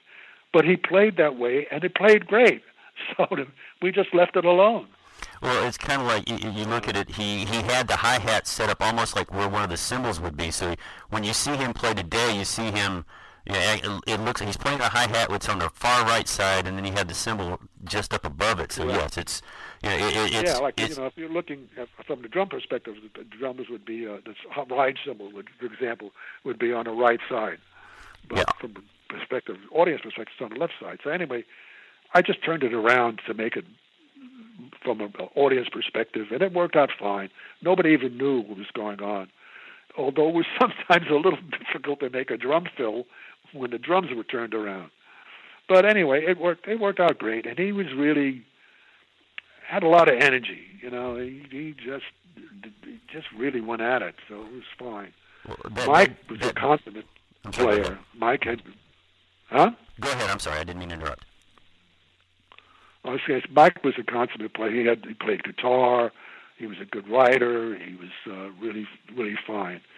Davey was supposed to have been the bass player. That's the story I heard, but he didn't want to get into that. But he played percussion, and he was a great percussion player. Uh, Peter played guitar and some keyboards and stuff. Wasn't great, but he played. You know, and it was, and it worked out all for him. So the When we got to headquarters, they wanted to do their own album. It took us time. You know, we just had to take a long time doing the album. But, I don't, and I don't mean in the sense that it was like overboard, uh, because you could do albums for like, take a, you know, with some groups, you could, like, you know, like the Stones, they took three months to do one album. We did like, we did headquarters, I think, in about four weeks or five weeks with them in the studio uh, every day. And it worked out okay. And, and of course, that was when uh, uh, we got, uh, you know, a producer came in. You know, the, the boys, had, uh, Boyce and Hart had left, and uh, and uh, Chip Douglas came in, and Chip was great with them. Chip was, uh, they, uh, he and Mike were really good friends, and, and uh, uh, he had worked with the Turtles and, and stuff like that, and he was uh, for groups like that, and uh, he was a fairly good, he was a good player himself. And so uh, he worked out great for them. He was a good producer, and he let them have their thing. He was great at being able to pick out what they wanted to do and, and work it out. And, and so it took us a little bit more time, but but it worked out great. Was was, was, was Mickey's drumming the, the biggest kind of headache that you had to deal with? Because we hear the stories that it, Chip says that it took, you know, ten or twenty takes for you guys to get a real good drum fill in order to put on the master track. So, well, there were there were times like that, sure. You know, I mean, again, he was playing backwards, if you wanted to say that, but but I'm sure it took took us time to get some things done. But we got, you know, we just got it done. Uh, we were in a st- one studio, which was a nice-sized room, Studio C at R C A. Across the way, at Studio B, were the Stones doing Satisfaction. And we were in another room and uh, doing the Headquarters album. So uh, it, it worked out okay. Everything worked out fine.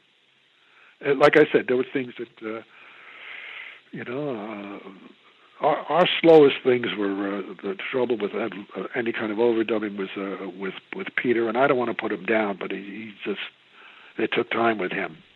Mm-hmm. Mickey, we all enjoyed because Mickey tried to he just work his ass off trying to get things done, you know. And he sang great. Well, you can't put that down. So you mean the trouble uh, with Peter was vocally? I'm sorry? You mean the trouble with Peter was his vocal? Um, abilities. I'm trying to be uh, uh, diplomatic too. I, I don't want to get into a thing with Peter. I, okay. I, you know, Peter was Peter. He's uh, Peter wanted to do everything in the world, and, and he wasn't. He didn't have those kind of chops, but he did okay. So, what was your opinion of the material they wanted to record and how it came out on Headquarters? Uh, their own stuff, you mean, on Headquarters? Right, Headquarters. Well, they, yeah. they had great tunes because they still had, some of those tunes were still Screen Gem tunes, songs, and the songs that they came up with were fine. And then, of course, we had, uh, was Harry Nilsson's uh, Cuddly Toy in that group? I don't remember. That was the next album, but it was close. Yeah, so they, you know, uh, I was working, I, I was friendly with, with uh, Paul Williams, the writer and composer. And uh, uh, I used to hang out at his office all the time. He was great. It was just a lot of fun to be around. He had a great sense of humor. That's where I met Harry. And uh, Harry was still working in the bank as a teller and trying to get his music career started. Uh, they were looking for more material, and I uh, told Chip, you know, I introduced him to, to uh, Harry, and uh, that's where Cuddly Toy came from. He listened to a bunch of tunes, and they're like, they all like Cuddly Toy, and they started Cuddly Toy. And and that's how that came about. Do you know what the story about Cuddly Toy is? Oh, the original meaning? when when after we had done the after we had done the album, the album was out. I asked, I asked Harry, Harry, where did you come up with the title Cuddly Toy? Cuddly Toy, in biker language, was the girl that. A chick that kept was was would go from guy to guy. They just passed her around. That was a cuddly toy. So when Lester Sill and Screen Gems found out what the title of the song was about, they freaked. But nobody said anything, and we just let it go, and that was all. It was it was too late, and then it was already in a record. I've actually gotten in trouble on Facebook telling sweet little old ladies who were Davy Jones fans what that song actually meant. And they just couldn't believe it. I'm like, Nilsson himself would tell you what it meant. The writer himself. I know, I know.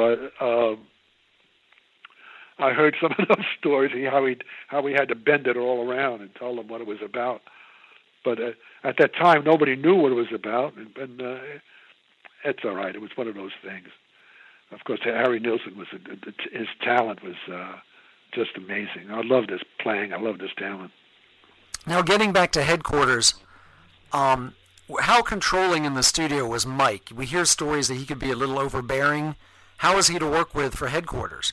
Mike? Yeah. Mike was not overbearing at all. Mike was always very. Mike was always like there, you know. I mean, he, he had a, he had his opinion because of being an accomplished player, uh, and he and Chip got along really well, and. suggestions he made, as far as I know, I mean, I remember, he was, they were always fine. It was like, you know, anything in a, a group, guys, you know, make suggestions and they worked. He wasn't overbearing at all. I never felt that way at all. I always felt he was always contributing. That's an excellent perspective, Hank. No, because what we hear is we hear about the the the studio sessions for the first two albums, and you know, and how you know, uh, I guess because being the true musician that he was, butting heads with Donnie over the way that the albums were made. But during the time that you were recording Headquarters, was that the only project you were working on? At that time, yeah. I think Headquarters was yeah.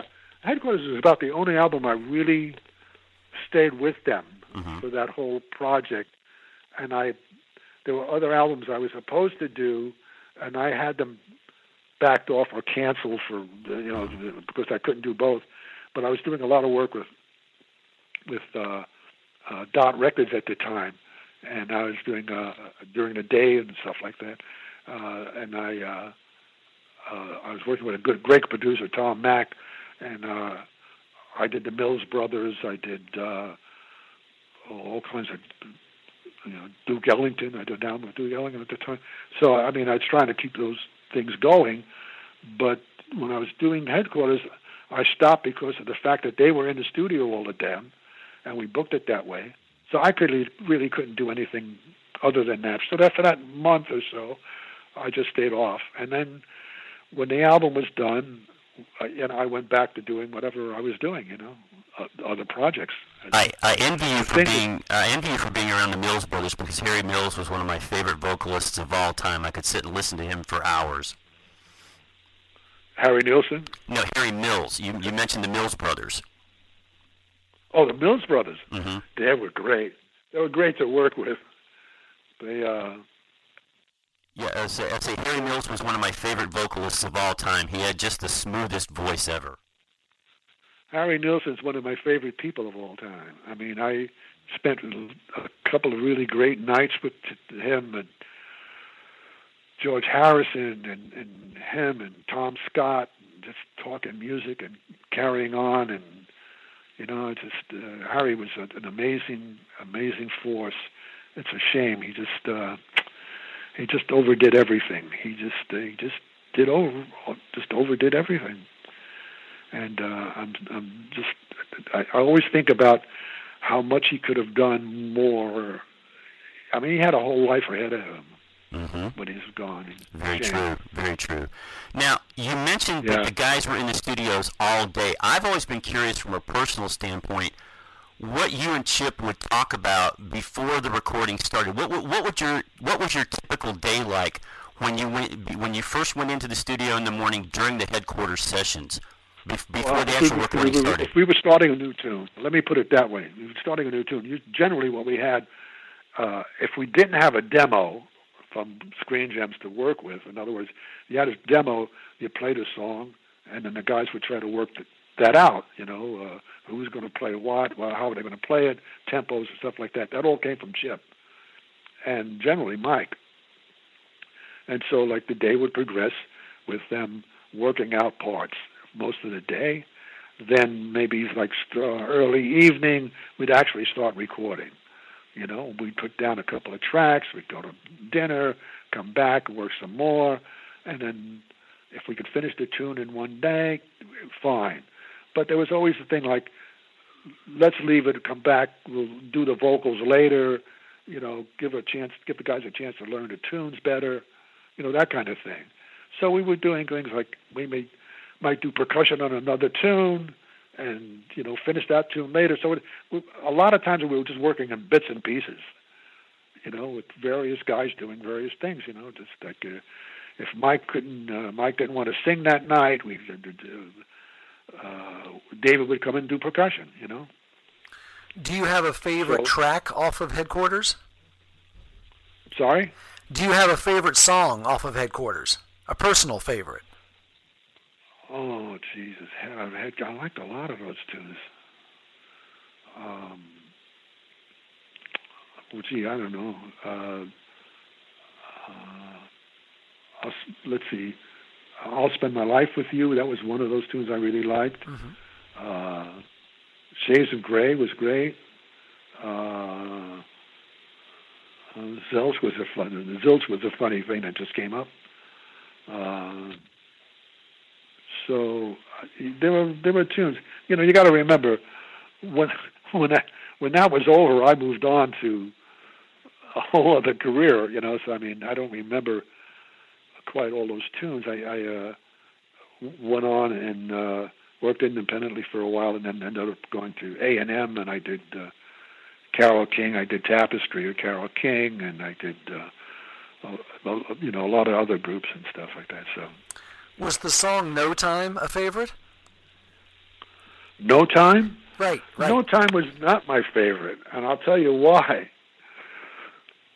We got. Uh, I was getting calls because of the album. They wanted the uh, Screen Gems and R C A wanted that album out at a certain time to coincide with the T V show, and they're going on tour. So uh, towards the end of it, uh, R C A being who they, you know, the people and the, and, and Screen Gems, Lester Sill and whatever. I was getting calls from the. Uh, Jodi Imperio, who was the president of R C A, saying, "Hank, you got to get them moving. Can you finish the album before blah blah blah?" You know, and, and I'm trying really hard. I said, "But you know, Chip and I are just working, and it's, we can only work at that pace." So uh, it was hard, and and I kept saying to them, because we would do a tune and say, "Oh no, they drop it. Well, I don't like that tune." We'd start a tune, waste a whole day doing a song. They didn't like it. And I kept saying, guys, there's no time. We got to keep, we got one more tune to do. We got to do it.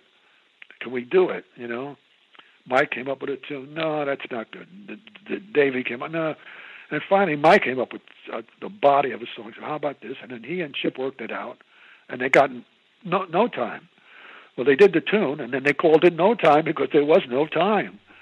And that came from me because I kept getting this from R C A. Right. So uh, when we finished the album, uh, and uh, what I did was the last day we finished the album was uh, uh, I mixed that album. I mixed up. We had everything mixed except that one tune, the last tune, which was No Time. I mixed that tune at about midnight. I finished about two in the morning. Uh, Chip and I, and I forgot who else was around.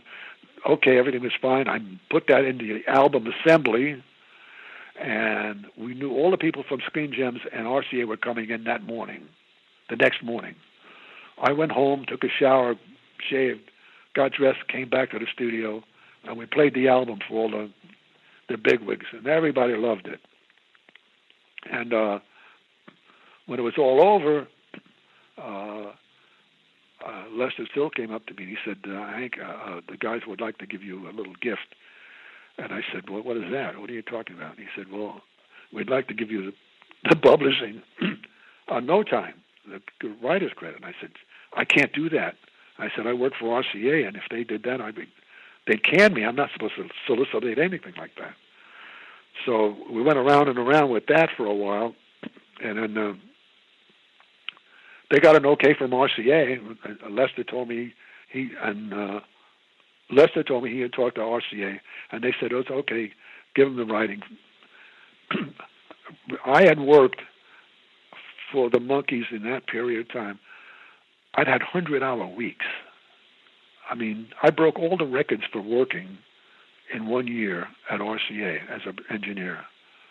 I mean, I worked one hundred hour weeks. Doing them and trying to do my own stuff at the same time. So it was kind of a nice payoff for me. It was great. And um, I was very appreciative of it. And uh, the boys were really nice doing that. And part of that whole thing was that day we finished, Lester said to all of the guys there, uh, Monterey Pop Festival I just started. And he said, uh, there's a plane waiting waiting down there at Burbank. If you guys want to go to the pop festival, get down there at Burbank, get on a plane, and go to Monterey. And so that's what we did. A whole bunch of us ran down. The bunch of us ran down there, jumped on a plane, and went to the pop festival. Well, the Monterey Pop Festival, as you know, was probably one of the greatest festivals of all time mm-hmm. in music history. So we really enjoyed that. That was great. And that's so where... Having, yes, and, and that's where the guys saw Jimi Hendrix and got the idea for putting him on oh, the tour. And was, speaking speaking of the Monkees tours like you were, you also got to go on a few of those and try to record those live shows. Oh, yeah. Well...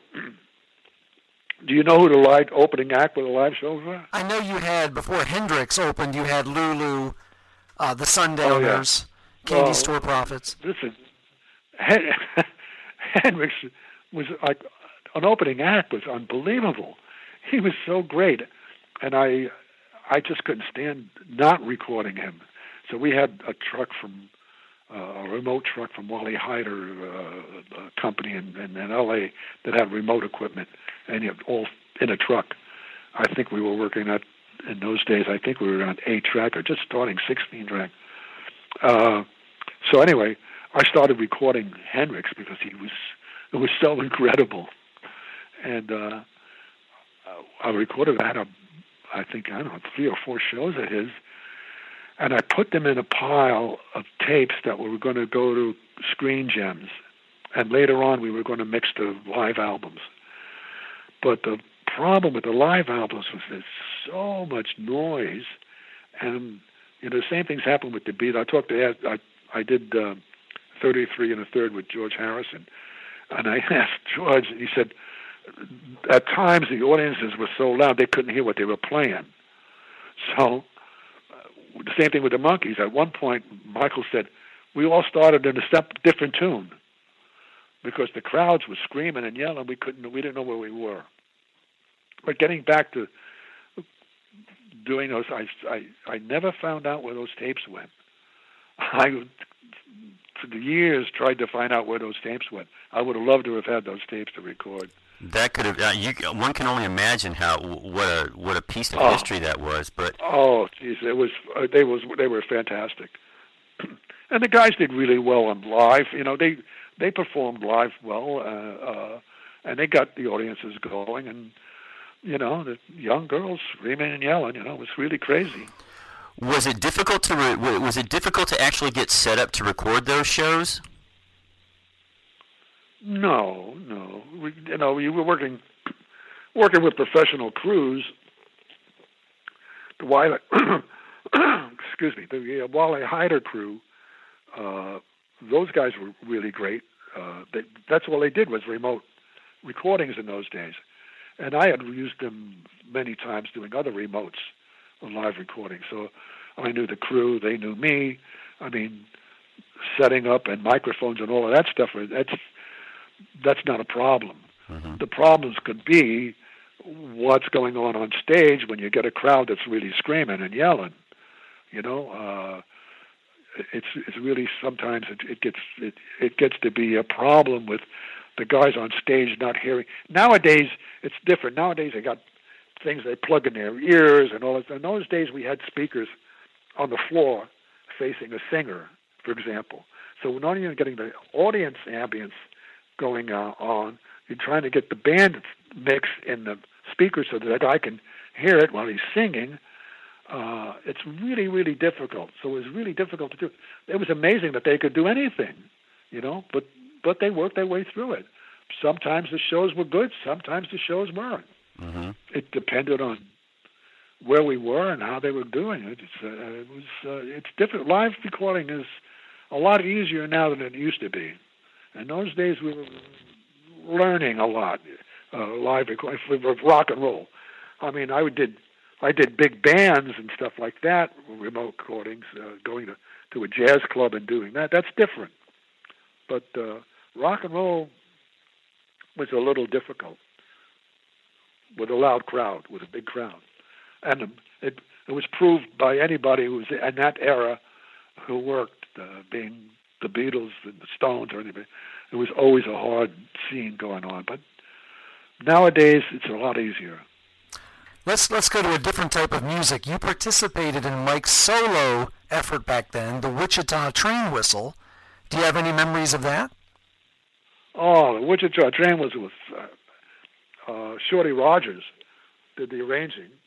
Mike's that was Mike's dream to do that thing, and uh, got a big orchestra, and he wrote all the songs, and uh, wrote all the tunes, and uh, Shorty Rogers was an incredible arranger, orchestrator, and a good friend of mine. I loved him.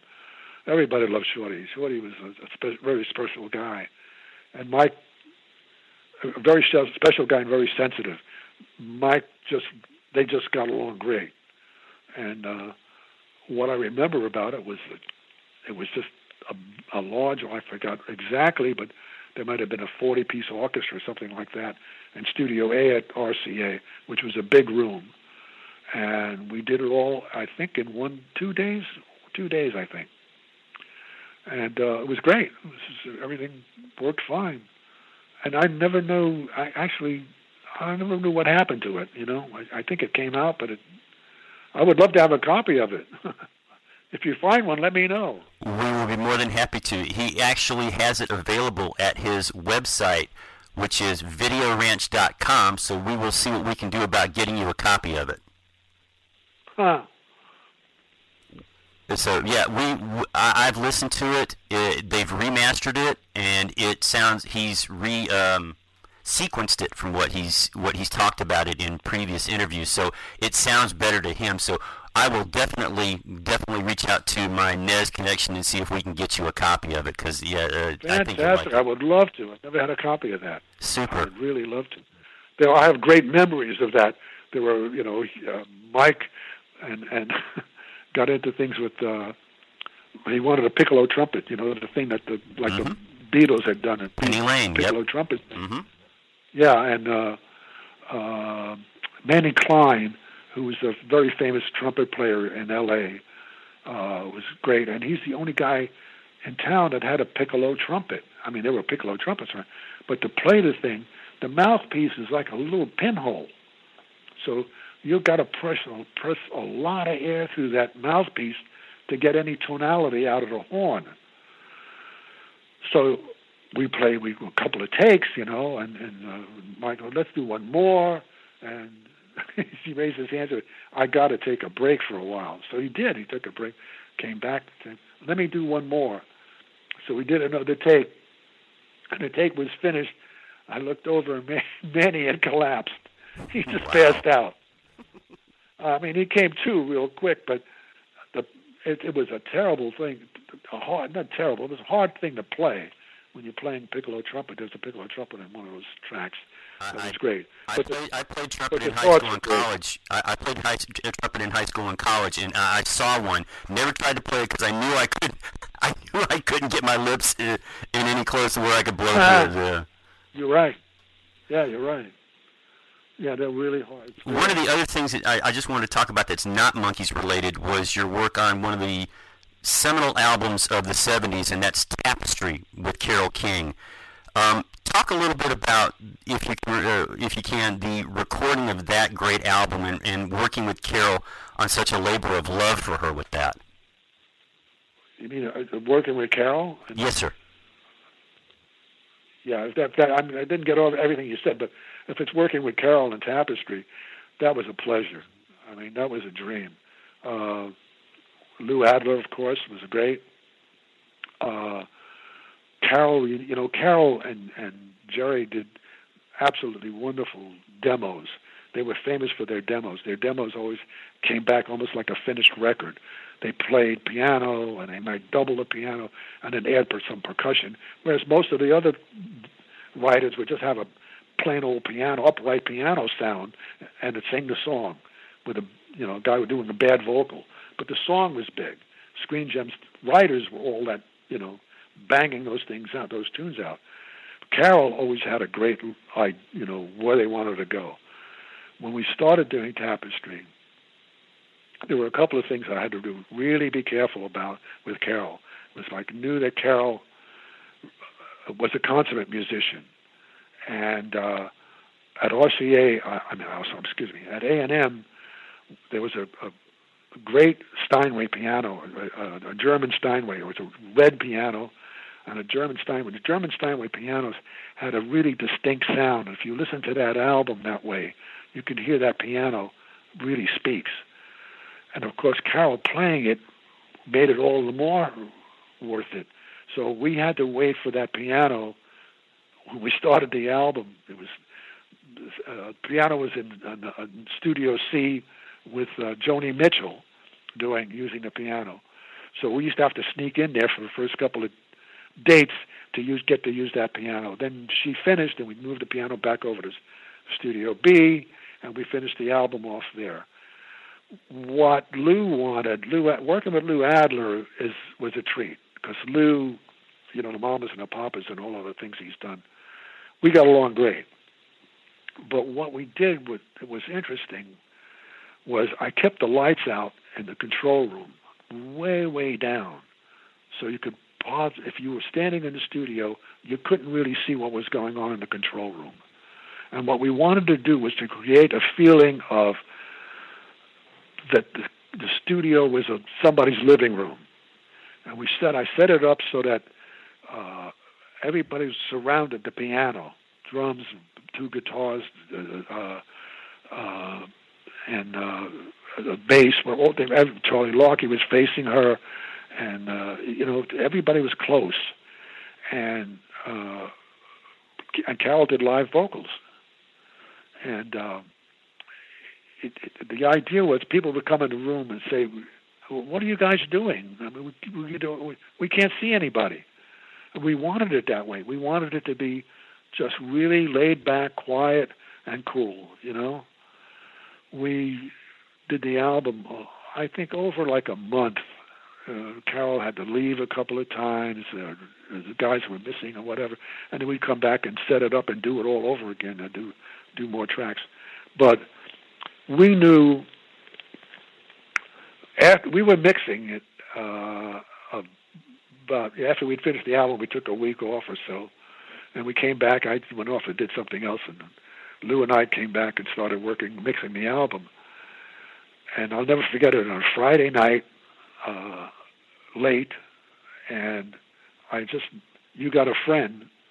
We had mixed. I got you got a friend, and I looked at Lou, and Lou looked at me, and I said, "Lou, is this album as good as you think it is, or I think it is?" And he looked at me and he said, "Yeah, I think it is." You know, guys like us never would ever say that about an album. It, it, you know, because you don't want to jinx it. You don't want to. But that album was so priceless. It was like so. It went so smoothly. Uh, Lou was great. Uh, Carole, the band, everything was just perfect. And it was just a joy to do that album. It really moved out. And of course, it was what it is, still is. I mean, I get calls all the time about about that album, mm-hmm. and I'm very proud of the album. Well, I can tell you, I wore out. I'm dating myself now, but I wore out the eight-track tape copy I had of that. I always Smackwater Jack was my was the song I enjoyed listening to, the funniest one. But to me, the song uh, yeah. with "You've Got a Friend," but "Tapestry" is one of the most heartfelt, powerful songs I've ever heard. And it's well, one of my know, favorites. It came out, the, the way we did the album, like I said, it was really quiet, laid back. Uh, even when Joni and and uh, and uh, uh, James came to do background vocals, it was uh, I got a I got a great picture of uh, the control room. We were listening back, and uh, uh, James is leaning on the side of the console, and, and uh, Carole is behind me, Lou is on the other side of me. I have my eyes closed, and I'm looking down, and you know that to me was what the album was like. I mean, everybody was just smiling, and it just like smooth as glass. You know, it it uh, it worked great. And and every other album we ever did with Carole was that way too. Very good. Now, now to start wrapping things up, after your involvement with the Monkees, did you keep up with them in the ensuing years at all? No, I never. I no. They were, everybody went off on their own. I mean, I. You know, Davey didn't really pursue. He was into more, more films. Uh, I don't know what Peter was doing. Mike was on his own trip with with his own company, doing all kinds of experimental stuff.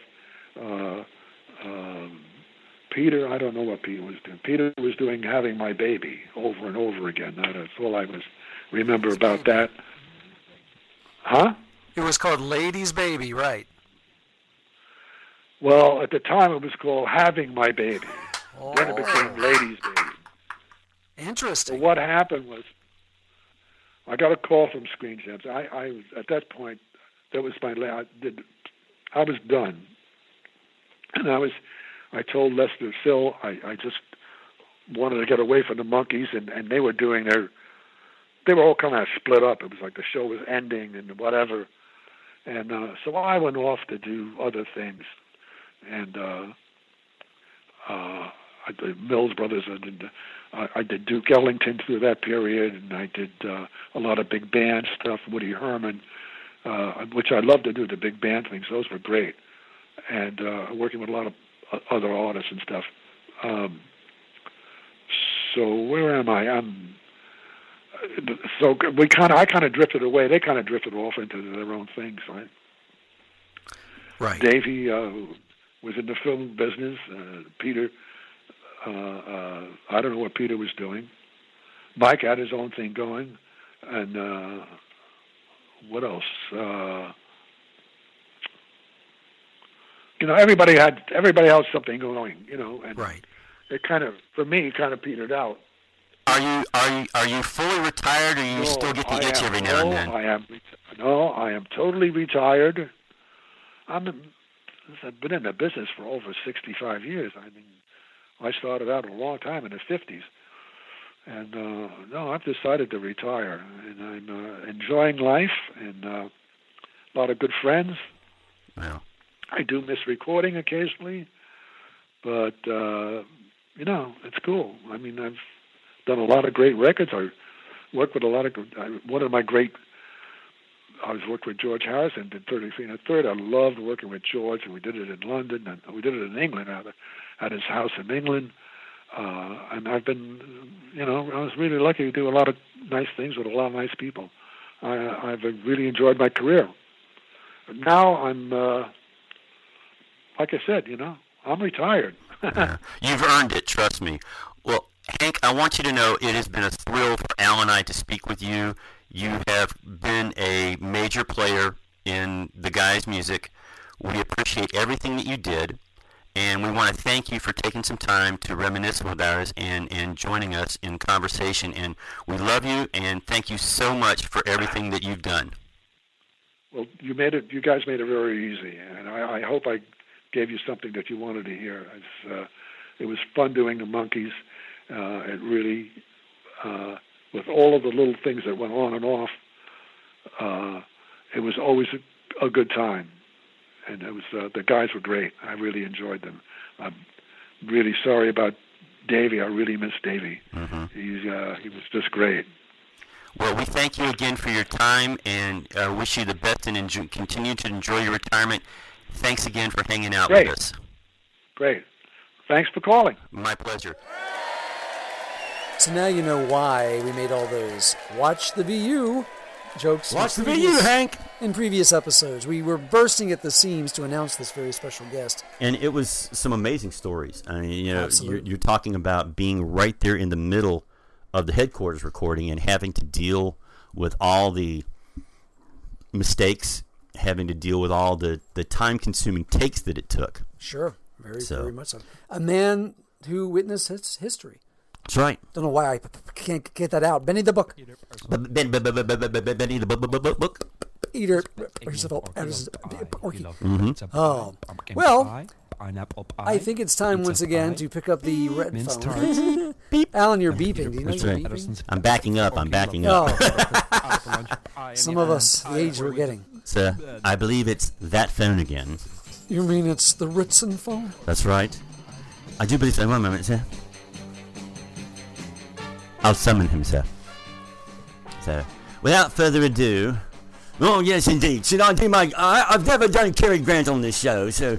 Without further ado, it is time to go to the wonderful state of Pennsylvania and speak to our third podcast member. Hello, Jody, Jody, Jody.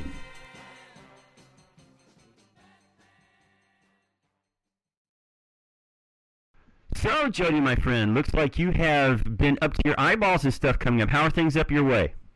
Oh, my gosh. Summer's on its way, and so is the Monkey Tour. Mm-hmm. I'm excited. I can imagine, especially with what I know you have to talk about. Oh, my gosh. And, you know, first of all, let's talk about the fact that they're playing so many songs that we had no idea they would ever play in concert. I'm beyond excited to hear, and I am not going to, I'm not going to read any set list. I've sworn myself to the secrecy of looking at any set lists coming up so that I can sit there and have that moment at the Keswick and go, oh my God, oh my God, can you believe they're playing this? Because that's, to me, like the best feeling ever. You know, when that element of surprise, um, that's what I'm most looking forward to with this tour. Well, the interesting thing that I don't think people were aware of, and Al, we talked about this earlier, just because they have one set list at the first show doesn't mean that that is the set set list that's going to be for every show, because they cha- they do change things around from, from venue to venue. Well, I remember in the tour that they did last year with Pete, where Mickey and Peter went out, in the beginning of the tour, if I'm not mistaken, they did Little Girl, mm-hmm. and I know they dropped that eventually um, later on, and I know they added something else, you know, um so there are, I know with Mickey's solo shows there's two set lists. Sometimes he'll do You Bring the Summer and he'll do She Makes Me Laugh. Sometimes they drop it and they do something else, so uh it does, you know. And then also I think crowd reaction is part of it as well, you know, if they see something isn't working or whatever. But um they probably practice more songs, mm-hmm. you know, than they actually do, I would imagine. Uh, Al, correct, Al, correct me if I'm wrong.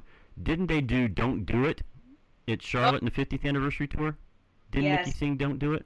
I don't think so. I no, know he did it at least once, but I, it may not have been in Charlotte, but I know he did it at least once.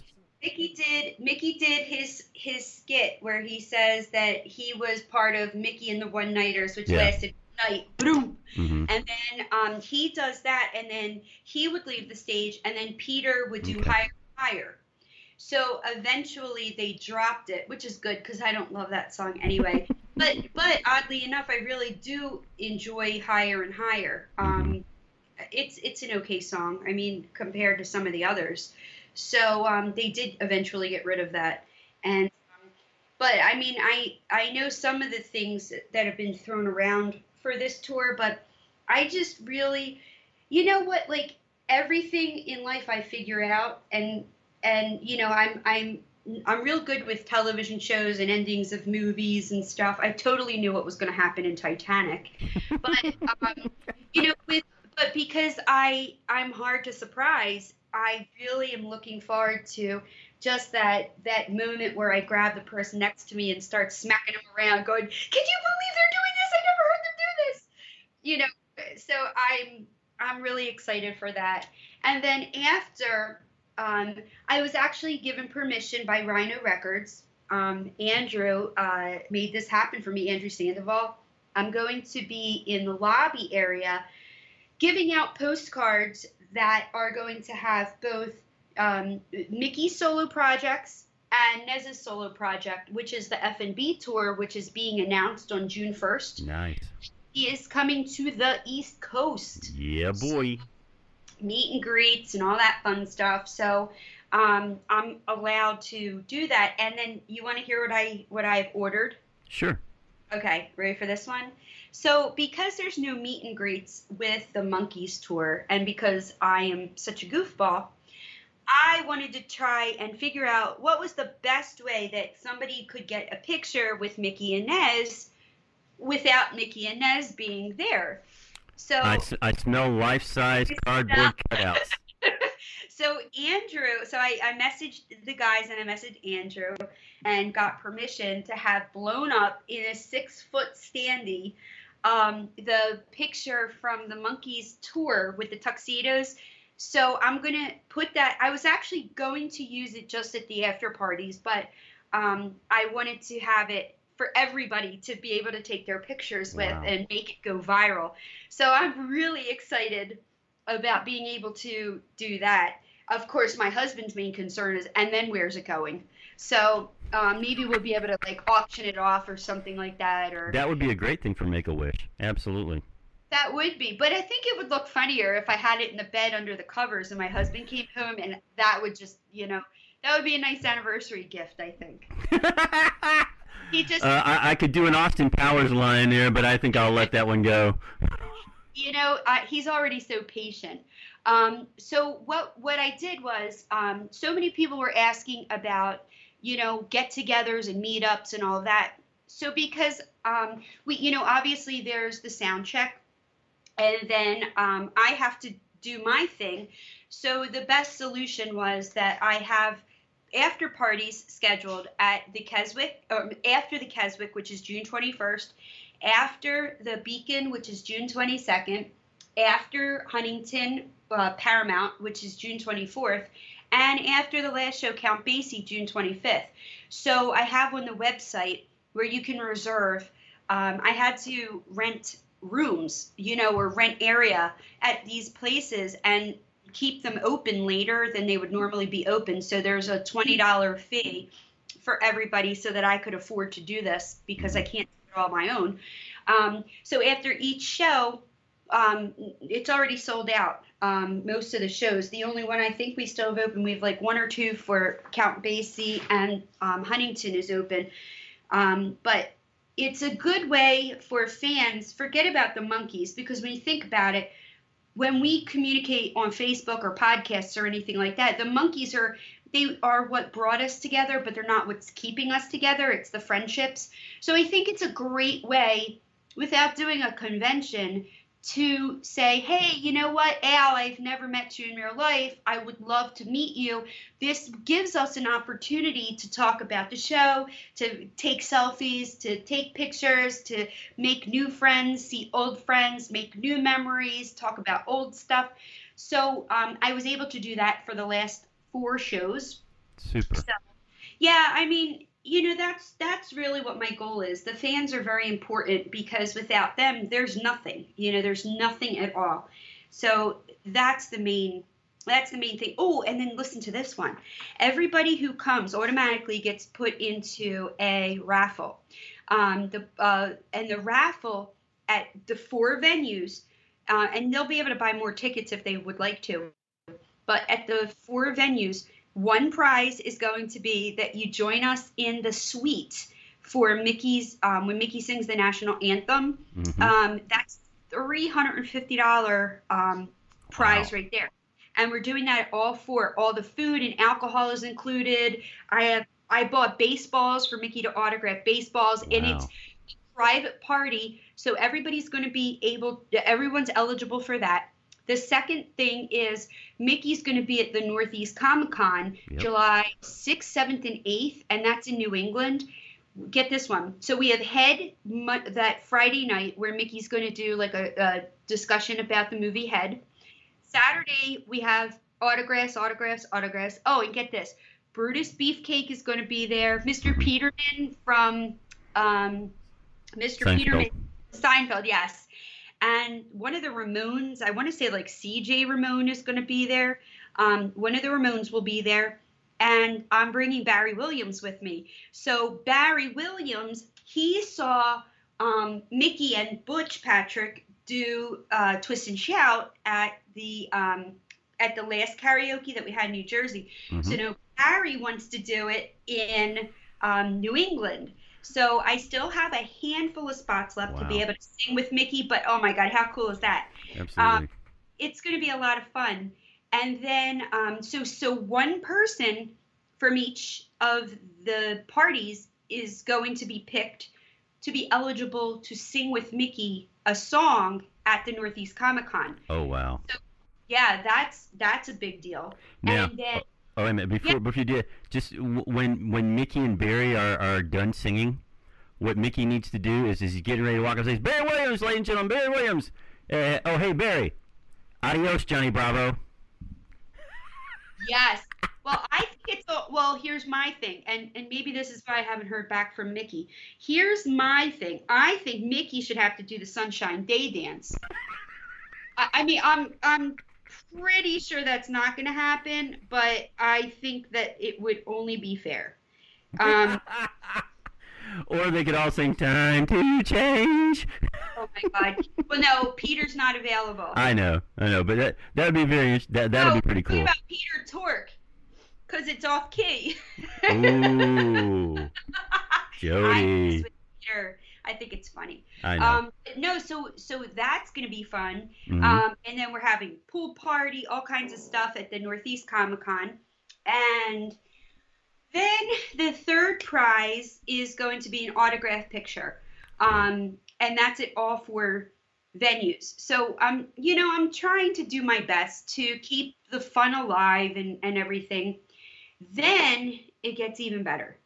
So for years, people have been asking, I want you to come to California. Mm-hmm. So, so the other day, Coco called me, and she said she'd spoken to her brother. She had been watching the karaoke on the live stream, mm-hmm. and she called her brother, which I still think is funny. She called Mickey, and she said, I have a perfect place. And they want to raise money for the um, West Hills and Topanga Police Department. Mm-hmm. Apparently the police department, you know, they are hurting for money. Yeah. So uh, her, so Mickey, I don't know if people are aware of this, but Mickey actually, he's a badass. He goes on drives on with the cops, and he does stuff. He's very active as a volunteer for the police department. So um, he is donating money from karaoke at in California. Wow. For the police department. But here's what's even cooler. I said to Coco, I said, well, are you going to sing? And she said, hell yeah. So she had a place. She had a place in mind that um, that is a really cool place. And I said, well, you know what? Fans have been really wanting um, for years something in California. So why don't we make a weekend out of it? So August sixteenth, seventeenth, and eighteenth, I think that's the right day. Um, I'm looking right now. August seventeenth, eighteenth, and nineteenth. Mm-hmm. That's better.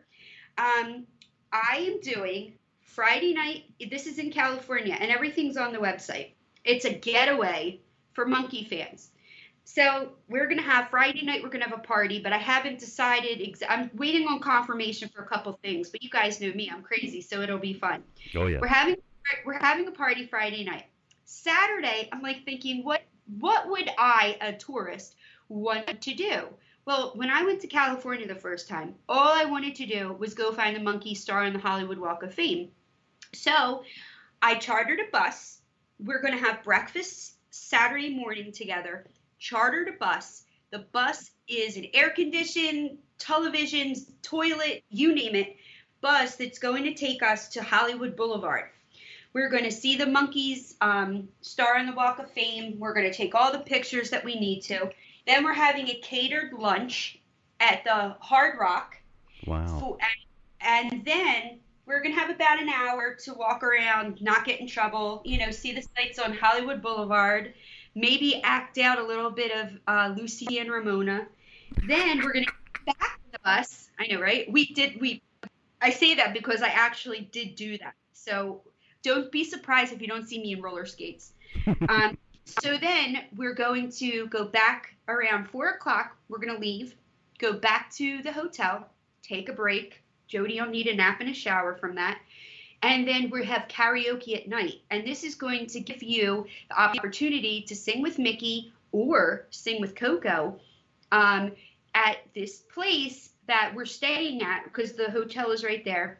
We'll be staying, we'll be seeing uh, that. And I think there's a little, a couple other surprises are going to be coming your way, but you don't have to do the whole weekend. You can just come for karaoke. Um, and that's to help raise money for, like I said, the West Hills and Topanga Police Department.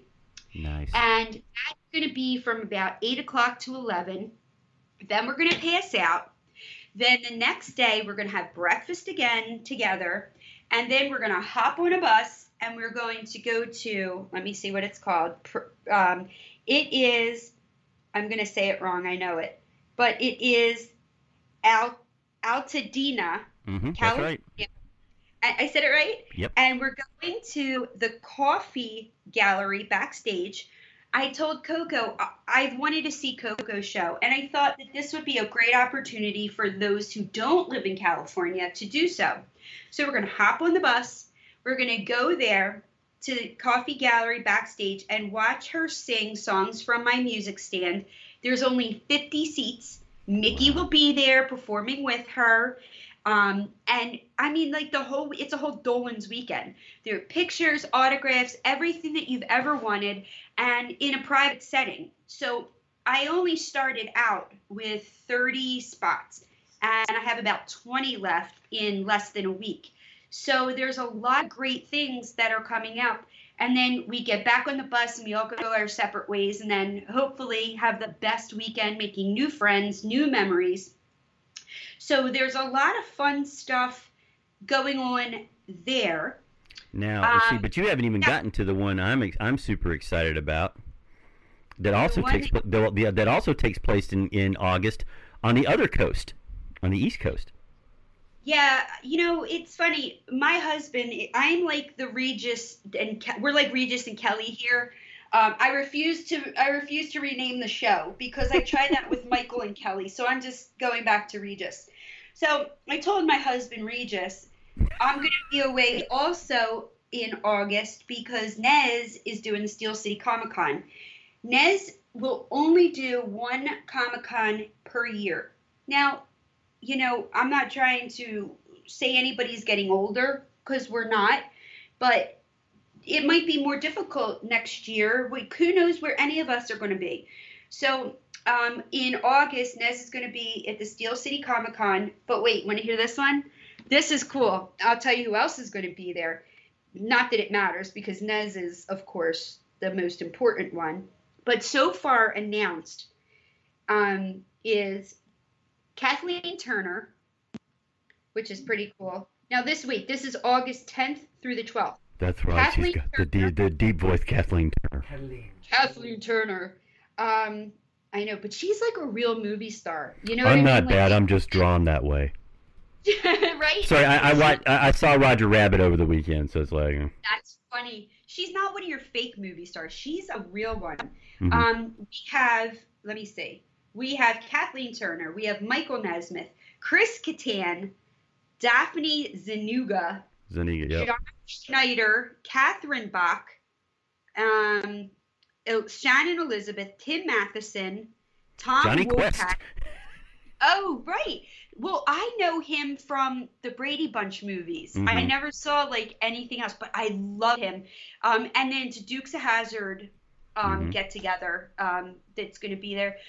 But I was trying to explain to people today because it, it's two years since I was with Nez in. Um, I guess it was Detroit. Motor City, yeah. And, yeah, and to meet him in person over anybody I've ever met, and I've met a lot of celebrities at this point, but to meet Nesmith is like nothing I've ever, I, I, he was not, you know, Mickey's my favorite person in the whole wide world, but to meet Nez, because some of us never thought that would ever happen, is a really, it's a surreal experience when you hear his voice.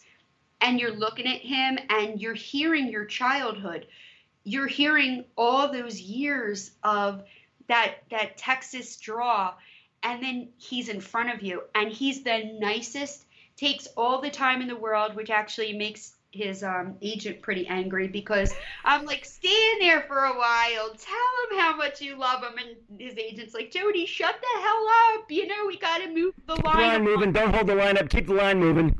Yeah, and then I'm I, I'm going, I don't care. Keep staying there. Tell him. Give him a hug. Give him a kiss. You know, like, you know, because I know this is, for some people, a once-in-a-lifetime experience, and I want them to have that. Um, I don't care if I have to stay there all night. I mean, obviously, some other people disagree. But um, I was putting on Facebook today uh, my memories of the last time that I was with Nez, and that was with Chiller, because I was trying to express to people that, um, you know, so many of the fans wish, wish, wish, but they have to stop wishing. They have to actually move and do things. They have to be more a part of making it possible for these guys to continue to um, do their their thing, to come to Comic-Cons. If nobody knows that they are there, no, they're not going to feel appreciated. They're not going to continue to go out. So for me, it's very important that fans recognize, and I don't, I don't tell people anything that I don't believe in for myself. You know, this is very time consuming. It can be expensive. It can be exhausting, but everybody's doing it to keep this kind of fun alive. So yeah, you might have to save up, and you might have to get off the sofa, and you might have to take a bus, a train, or make some kind of arrangements. But I was sitting with Nez in the hotel room, and we were eating Cheetos and with our feet up on the sofa, eating Cheetos, okay, me and Mike Nesmith.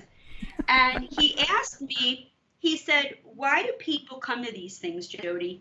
And I tried to explain to him why we come to these things, why this, and and this is my everyday life. Like, this has taken over my life in good ways and bad ways. But I was explaining to him what it meant, not for Jodi, what it meant for the fans. I feel like that I, I'm in a position where I can represent what a lot of fans feel about mm-hmm. these guys. Uh, so I feel it's very important to get out there, stop complaining. Oh, I wish they could come. Yeah, I listen, I wish they could come perform in my house too, but it's just not going to happen. So I've got to actually do something about it. I have to leave and, and do my thing. But I really, I really hope that the fans embrace this tour. I hope they come out to the Comic-Cons. There's other ones that Mickey's solo stuff hasn't even been announced yet. Yeah. Um, a lot of his solo stuff has not been announced yet. So there's a lot of stuff that's coming. I have a, I have a phone that's ringing. I don't even know what my house number is. And I'm not kidding about that. I asked my husband yesterday, I'm like, what's our house number? Um, So I apologize about that. That's all right. But but I do I do hope that the California fans help support the project, because I'm not going out there again. You know, if they're not part of of working with this, uh, you know, what's the incentive, you know, for any of us to do it? So I really hope that it that it turns out to be incredible. You know, I, I really do. I it's different to live it through Facebook than it is to live it through a concert or through an experience, um, you know, but I tell you guys every time, we don't know how long any of us have, you know, and to make these memories, that's exactly what it is. You know, Father's Day's coming up, graduations are coming up. There's a million reasons why, you know, you can treat yourself to something. Um, I, ha- I just had Mother's Day. I had a son buy his mom a ticket for the, um, for the Phillies game. Her dream was to meet Mickey. And, you know, I understand that, you know, so we do payment plans, you know, but a kid bought it for his mom for Mother's Day, which, you know, that's to me, that's important. I do payment plans with everybody because I understand I wouldn't be able to part with that much money at one time. I've got a family too. I'm no different than everybody else. So, you know, I'm like Q V C. I'm J V C. I'm, I'm, I'm, I'm the, I'm the Jodi Shopping Network. I had one person, I'm not going to name names, but hopefully she'll listen to this. The other day, first she bought the fan parties, and then she turned around like five minutes later and she bought a Phillies ticket. And I emailed her and I said, I got all your money. I said, now stop using your credit card. And she wrote back and she said, my husband's going to kill me. But you know something, honestly, there are some things, and you guys know this, that, that, It, the experience is more than than anything else. You will never, ever, ever forget this. I promise True. you. So I just love what you do. I'm so proud of you guys because as a team, we get to uh, be on iHeartRadio. That's right. Oh, you did. That's right. Oh, by the way, yes. And uh, well, Al announced it earlier. Um, we're now on Google Play too. Stop it! I can Google you too. That's right. Does that is that me or is that just, that just sounds like fondling somebody? Google. Well, it, I, it, I have a feeling that we're we're on the that, that we're on the cusp. Like, think about, and I know you guys are going to be mad at me, but but don't edit this out. But think about if I say I'm going to, I'm putting head on Google Play, like there's so many things that I think are being misjudged as to what we're really doing, us old folk. You know, we're just watching a movie and trying to figure out how to find it, you know? I once saw, did a project with a woman who I just met, and about a half hour later she comes up to me and says, "You Google good." She either said that or she said, "You give good Google." See, no, see, I don't Google. I Google. So it's like... Robert Google? No, Michael Google. Oh, that's it. Oh, that's good. Oh, that's a good one. Yeah, I always have to preface with Head, the movie Head, because there's just something too much to the imagination. We're, I think that we really are like, not a cult, but we're like a B movie, all of us. You know, we speak the same, we speak pig Latin, all of us. You know, like nobody else understands what we're talking about. But Sandy, who everybody knows is my other half, um, I have people who actually think that we're in love. Um, but my other half went back to England and she went to a screening that somebody showed the movie Head. So all the English people are watching the movie Head, and she messages me and she said that um, she she said she was there, and um, we were talking about from their perspective, you know, and I had and she said that the guy was performing and he did the song Pillow Time. And I said, like, if I said that to anybody else, would you know, you know, would the majority of people know what you were talking about? It's it's a is, that's what it's called, right? Pillow Time? Yes. Wonderland for Alice, right? Right. Yes. Um, so I, I just think it's funny that we can bring up anything, and we don't have it doesn't have to be explained. I mean, I don't know if you guys can do that with your significant others, but me, I mean, no, I could never, I could never say, you know, the that you know, I I met Mickey and he signed Mickey Dolenz Puts You to Sleep, you know, and he'd be like, "What the hell is that?" So, you know, there's there's just a different language that we speak, and it's the it you immediately feel at home with Monkey fans. I tell everybody, you don't need to bring somebody with you. You come alone and you leave with a ton of friends. So anybody that wants to check out anything that we have going on, I'll have the F and B tour up there. I have all of Mickey's solo projects up there. The Comic-Con stuff is up there. They can just go to w w w dot monkey meet and greets dot com, and I update it as much as possible. Uh, by the way, nice. And that's uh, my... I was going to say, by the way, I, I saw you had a nice new addition to your wardrobe the other day. on your oh face, God, on, on your on your, fa- on your Facebook live feed. Yes, my new official T-shirt for the yep. Texas Prairie Chicken Home Companion yeah. podcast. Yep. Let me so. ask you a question. Did you, ever, did you ever think about just pulling one of the words out of that? Well, then you don't get the pun. That's right. It's a takeoff on Mike's famous saying, but also the Prairie Home Companion. Yes, show. the... Take out the, any of those words and you don't get the two jokes. Well, uh, uh, but you see, well, you could, you could do the Butch Patrick approach, the chicken, the, the Texas Chicken Prairie Companion. So... You know what? That is, that is absolutely hilarious. I'll tell you what, Butch singing Twist and Shout, if you haven't seen that, it was so funny. His wife's going, "Jody, make him sing." And he's going, "Jody, do not make me sing." And then the next thing you know, Butch Patrick.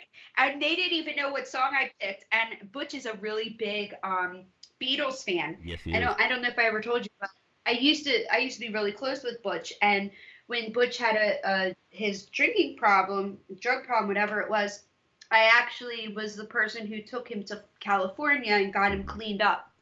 And so when he was in rehab, he, he his mom still lives in his childhood home. And so I was in Butch's bedroom. Okay, Butch was not there. Let me preface this a, a million times over. Okay? That was not even an option. Um, but I was in Butch's in his bedroom. I, that's where I stayed. And I'm laying in Butch's bed at night. And I'm looking, he's all Beatles stuff, Beatles pictures and posters at like a little kid, you know, and I'm thinking, oh my God, this is what Butch Patrick was looking at, you know, when he was a child. I'm looking at this through my eyes, the same thing through his eyes. So I knew he was a big um, Beatles fan, but I also knew there was no way he was getting out of there without singing. So it was just so much fun. And I really hope, you know, we make a lot of money for Make-A-Wish. Yeah. And it's just been such a blast just having this experience to share with you guys. So hopefully I will see you in Pittsburgh, because I'm not letting you go of that one. That's that's and, the plan. Uh, so we're working on it. But yes. And I have my T-shirts to give to the guys when I see them. Super. I'm not going to see them until June twenty-first. Mm-hmm. And fun. I hope everybody comes to the after parties, you know. I mean, you never know who's going to come uh, to uh, to see us at those parties. So please check it out. Keep on listening for updates, because I don't seem to have anything to stop me anytime soon. That's good.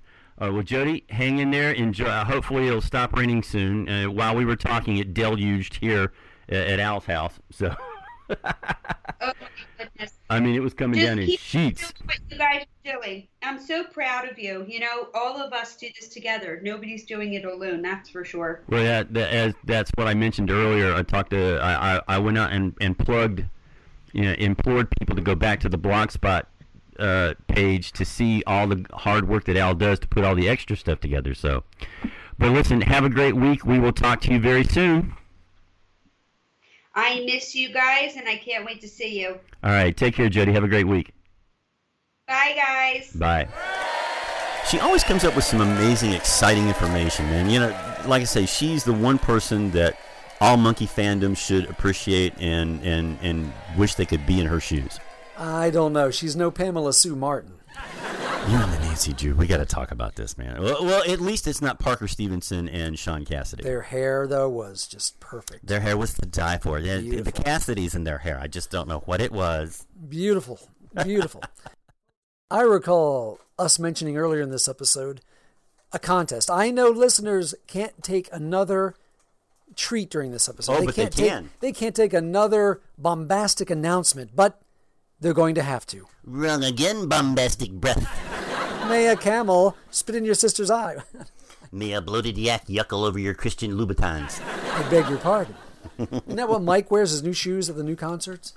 Um, oh, oh, oh, Lord. Jimmy Choo, Jimmy Choo, Jimmy, Jimmy Choo shoes, Jimmy Choo, Jimmy Choo, Jimmy, Jimmy Choo shoes. It took me a second to remember that one from earlier today.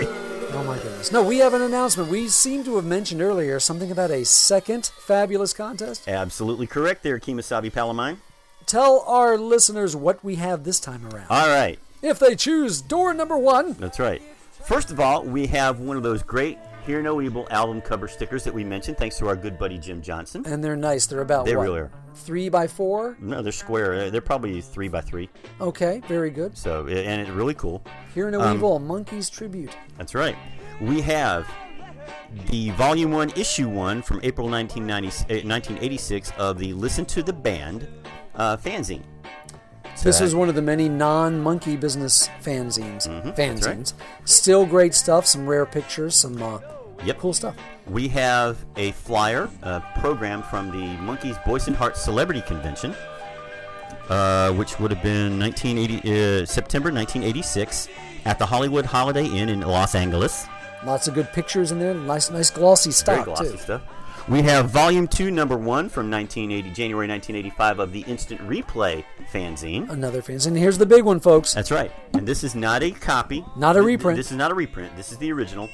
August nineteen sixty-eight Tiger Beat Official Monkey Spectacular. This is the issue with, let's see the cover, it's got the guys. It's got uh, the guys in there, it's got the sixty-eight guys. Meet the new monkeys, meet the new meaning, monkeys, you yeah. know, the head era. Yeah, era, era, uh, we will era. put a man on the moon, era. Bye. We choose to go to the moon in this decade because it is hard. It is hard. That's right. Okay. Hey, that's good. Good J F K there, pal. All right, it's got, it's got this is the real thing. The set. It's got Mike Without Phyllis. Exclusive future plans, pen pals, and rumors answered. I'd like to write to some of those pen pals now, see what they're doing. Oh, yeah, that would be funny. So I'm a fifty-something-year-old man writing to you from a monkey business issue that's right. from nineteen sixty-eight.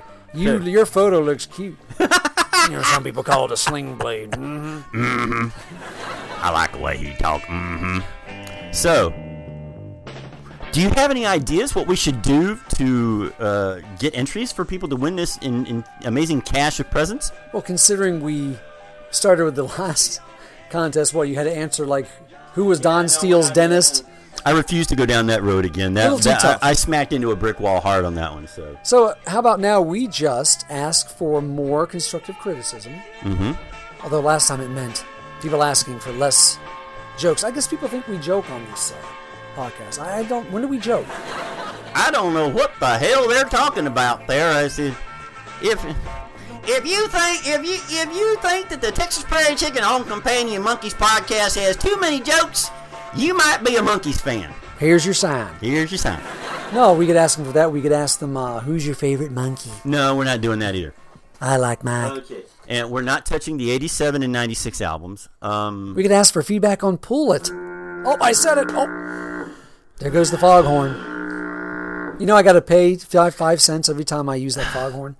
Duncan, would you mind walking into the kitchen and get me some Advil, please? We're going to lose the house next month, I think. Oh, boy. Um, let me think. Um,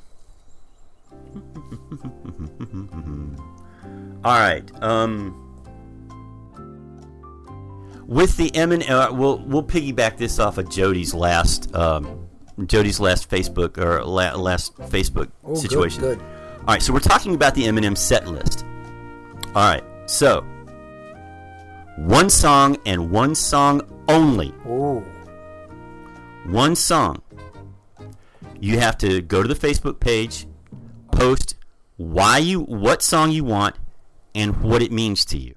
Why you want them to do that song, but you get one song only, no multiple entries. One one shot, one song. And I guess we'll pick what, the most interesting or heartfelt one? Or I would just... think the most heartfelt one, yeah. Okay. And we'll put the names of all entrant. Entr- well, no, we won't. We'll pick the most interesting. And the decision of the judges is final. Right. And no no uh, magazine, no uh, no mayonnaise jar will be kept on Mickey Dolan's front porch. That's right. Or his ex-wives' front porches mm-hmm. or anything like that. Well, all right. Let me ask you that. All right. Give me yours. Is there one particular song that you want them, you want Mike or Mickey to do and why? It's not very deep, but I've always wanted to hear live the song Love Is Only Sleeping. Mm-hmm. And you could do it, we have acoustic versions of it on uh, sure. some of the Rhino stuff, uh, some of the outtakes. And see, the one I want they can't do. Right. Because they can't recreate this, because it's the studio version of Carlisle Wheeling, but you can't re, you can't really redo that one. So. Hmm. Alan, you win. Take the stuff and just go no, no, home. Take no, your no, magazine. No, no, oh, no, no, no, oh, I'm no, sorry. No, no, no. Sorry. The one Mike Nesmith song, Salesman. Oh, I love that. You know? I love that. I mean, because they did it on Glen Campbell, even though it was a truncated version. Yes. But, you know. But, yeah, I, I think... And we do have it on Live sixty-eight mm-hmm. in Japan. Yep. But I think there's a big enough groundswell that I think that's a, one of the songs that people want to hear. But, of course, I mean, they're chiming in with everything. They really are. Um, as Jody said, I think Door in the Summer is a lock. Um, I think... Of course, we know Me and Magdalena will be a lock. Yes. Um... Probably Pleasant Valley Sunday. I would certainly think so. Um, but I mean, the, the the deeper, deeper cuts. Right. You know, I would love to hear him do I Won't Be the Same Without Her, but we know he won't. Mm. Thank God he won't do Righting Wrongs. You know we're going to hear, you know, this is also a, a shoe-in. We're going to hear Apples, Peaches, Bananas, and Pears. Whirled Up in a Sunday, probably. No. I always yell that from the front row. But here's the thing. We got to remember there's what? Eight or ten concerts? Yep. I mean, there's a bunch of concerts, so understand that the set list for one isn't necessarily going to be the same set list for another. So Very true. That gives us. I, I'm sure there'll be the, the skeleton that will be the same stuff. You know, mm-hmm. you'll, the hits plus, you know, a certain four or five songs it'll be. But Mickey, listen to me, please, Palomine. You know, this is time. As I've said, eighty-five percent of the people that we've polled want to hear you do at least one or at least some of your solo stuff. If Nez is going to do solo stuff, like for F N B stuff, please do at least do the, the jazzy, the smooth jazzy version of Sugar Sugar. Oh yeah. Or you know, you know Blackbird, because you do such a great job with that. I mean, if you get for those of you that have never heard Mickey Dolenz Put You to Sleep, you're missing out big time. Indeed. You know. And, of course, for the trivia weirdos out there, you could do Three Little Fitties, but, you know. That also reference, references a past episode? Yeah, episode three, I think. Right. Hashtag I am Ishkabibble. Right. So, but, hashtag not my Ishkabibble. We don't get political, remember? That's right. But, yeah, but you see what I'm saying. But I'm that would be, tell us the one song that would mean everything. And it, and please, no Me and Magdalena. None of the stuff that they've done before. The stuff that you've never heard and why. And again, all you have to do is go to our Facebook page. The group page, yep. And just tell us what song you'd like to hear, and what why. It means to you, and why, yes. And we will pick, I guess in a month or two, a winner for this next fabulous Monkees Goodies package. Which could be yours if the price is right. Right. So, is it time, Bob Barker? Is it time to tell them to get their pets spayed and neutered? Uh, you just did. It's time and, for the legalese. Please don't touch me there. I told you about that. Okay. Now. Wait. Where is my scalpel? You see how it gleams in the light of the recording studio. I don't get that. Hey, Al. Oh, Al, before I forget. Yes. Do me a favor. The yes. next time, do something before the next time before you leave. Yes. Stay. And now, I guess now it's time to once again thank the many people that helped us out, especially Ken Mills. Ken was the sweetheart that actually told us about Google Play. And that was in return for us telling him about iHeart. Right, I guess so, yes. Oh, sure. Yeah, and then he told two people, and they told two people, and, and so, so on, so on and so oh, on. Oh, Lord, I just had a Heather Locklear moment. Thank you. Oh, Heather Locklear. Heather Locklear teamed up with Pamela Sue Anderson. All right, wait a minute. No, and John that, Forsythe. Is that T J Hooker, uh, T J Hooker, Heather Locklear before she went to the doctor, or Melrose Place? Uh, both I happily missed. Okay. But thanks, everybody. We sincerely appreciate your listening, your patience, yep. and your patronage. Absolutely. The Texas Prairie Chicken Home Companion Monkeys podcast is a podcast for Monkeys fans by Monkeys fans. It is not related in any way, shape, or form to Rhino Records, Michael Nesmith, Mickey Dolenz, Peter Tork, the estate of the late David Jones, anybody that is associated with the Monkeys in any way, shape, or form. Right, they've completely disavowed it, completely, uh, from the beginning. No, this, it's all done. This podcast will self-destruct in five seconds. Good no, luck, the, Jim. It's all done for love, uh, by fans, for fans. Everything here is, of course, copyright the respective owners. That's right. And it's all done in fun. That's right. It's good, clean fun. Hey! Hey! So until we meet again, boys and girls, ladies and gentlemen, children of all ages, I am Alan. Yes, I do do the real Don Steele Williams. And this is Al. Yes, I asked him to do the real Don Steele. Bigley. Reminding you to save, save the, the Texas Prairie Chicken. Chicken. Love is the ultimate trip.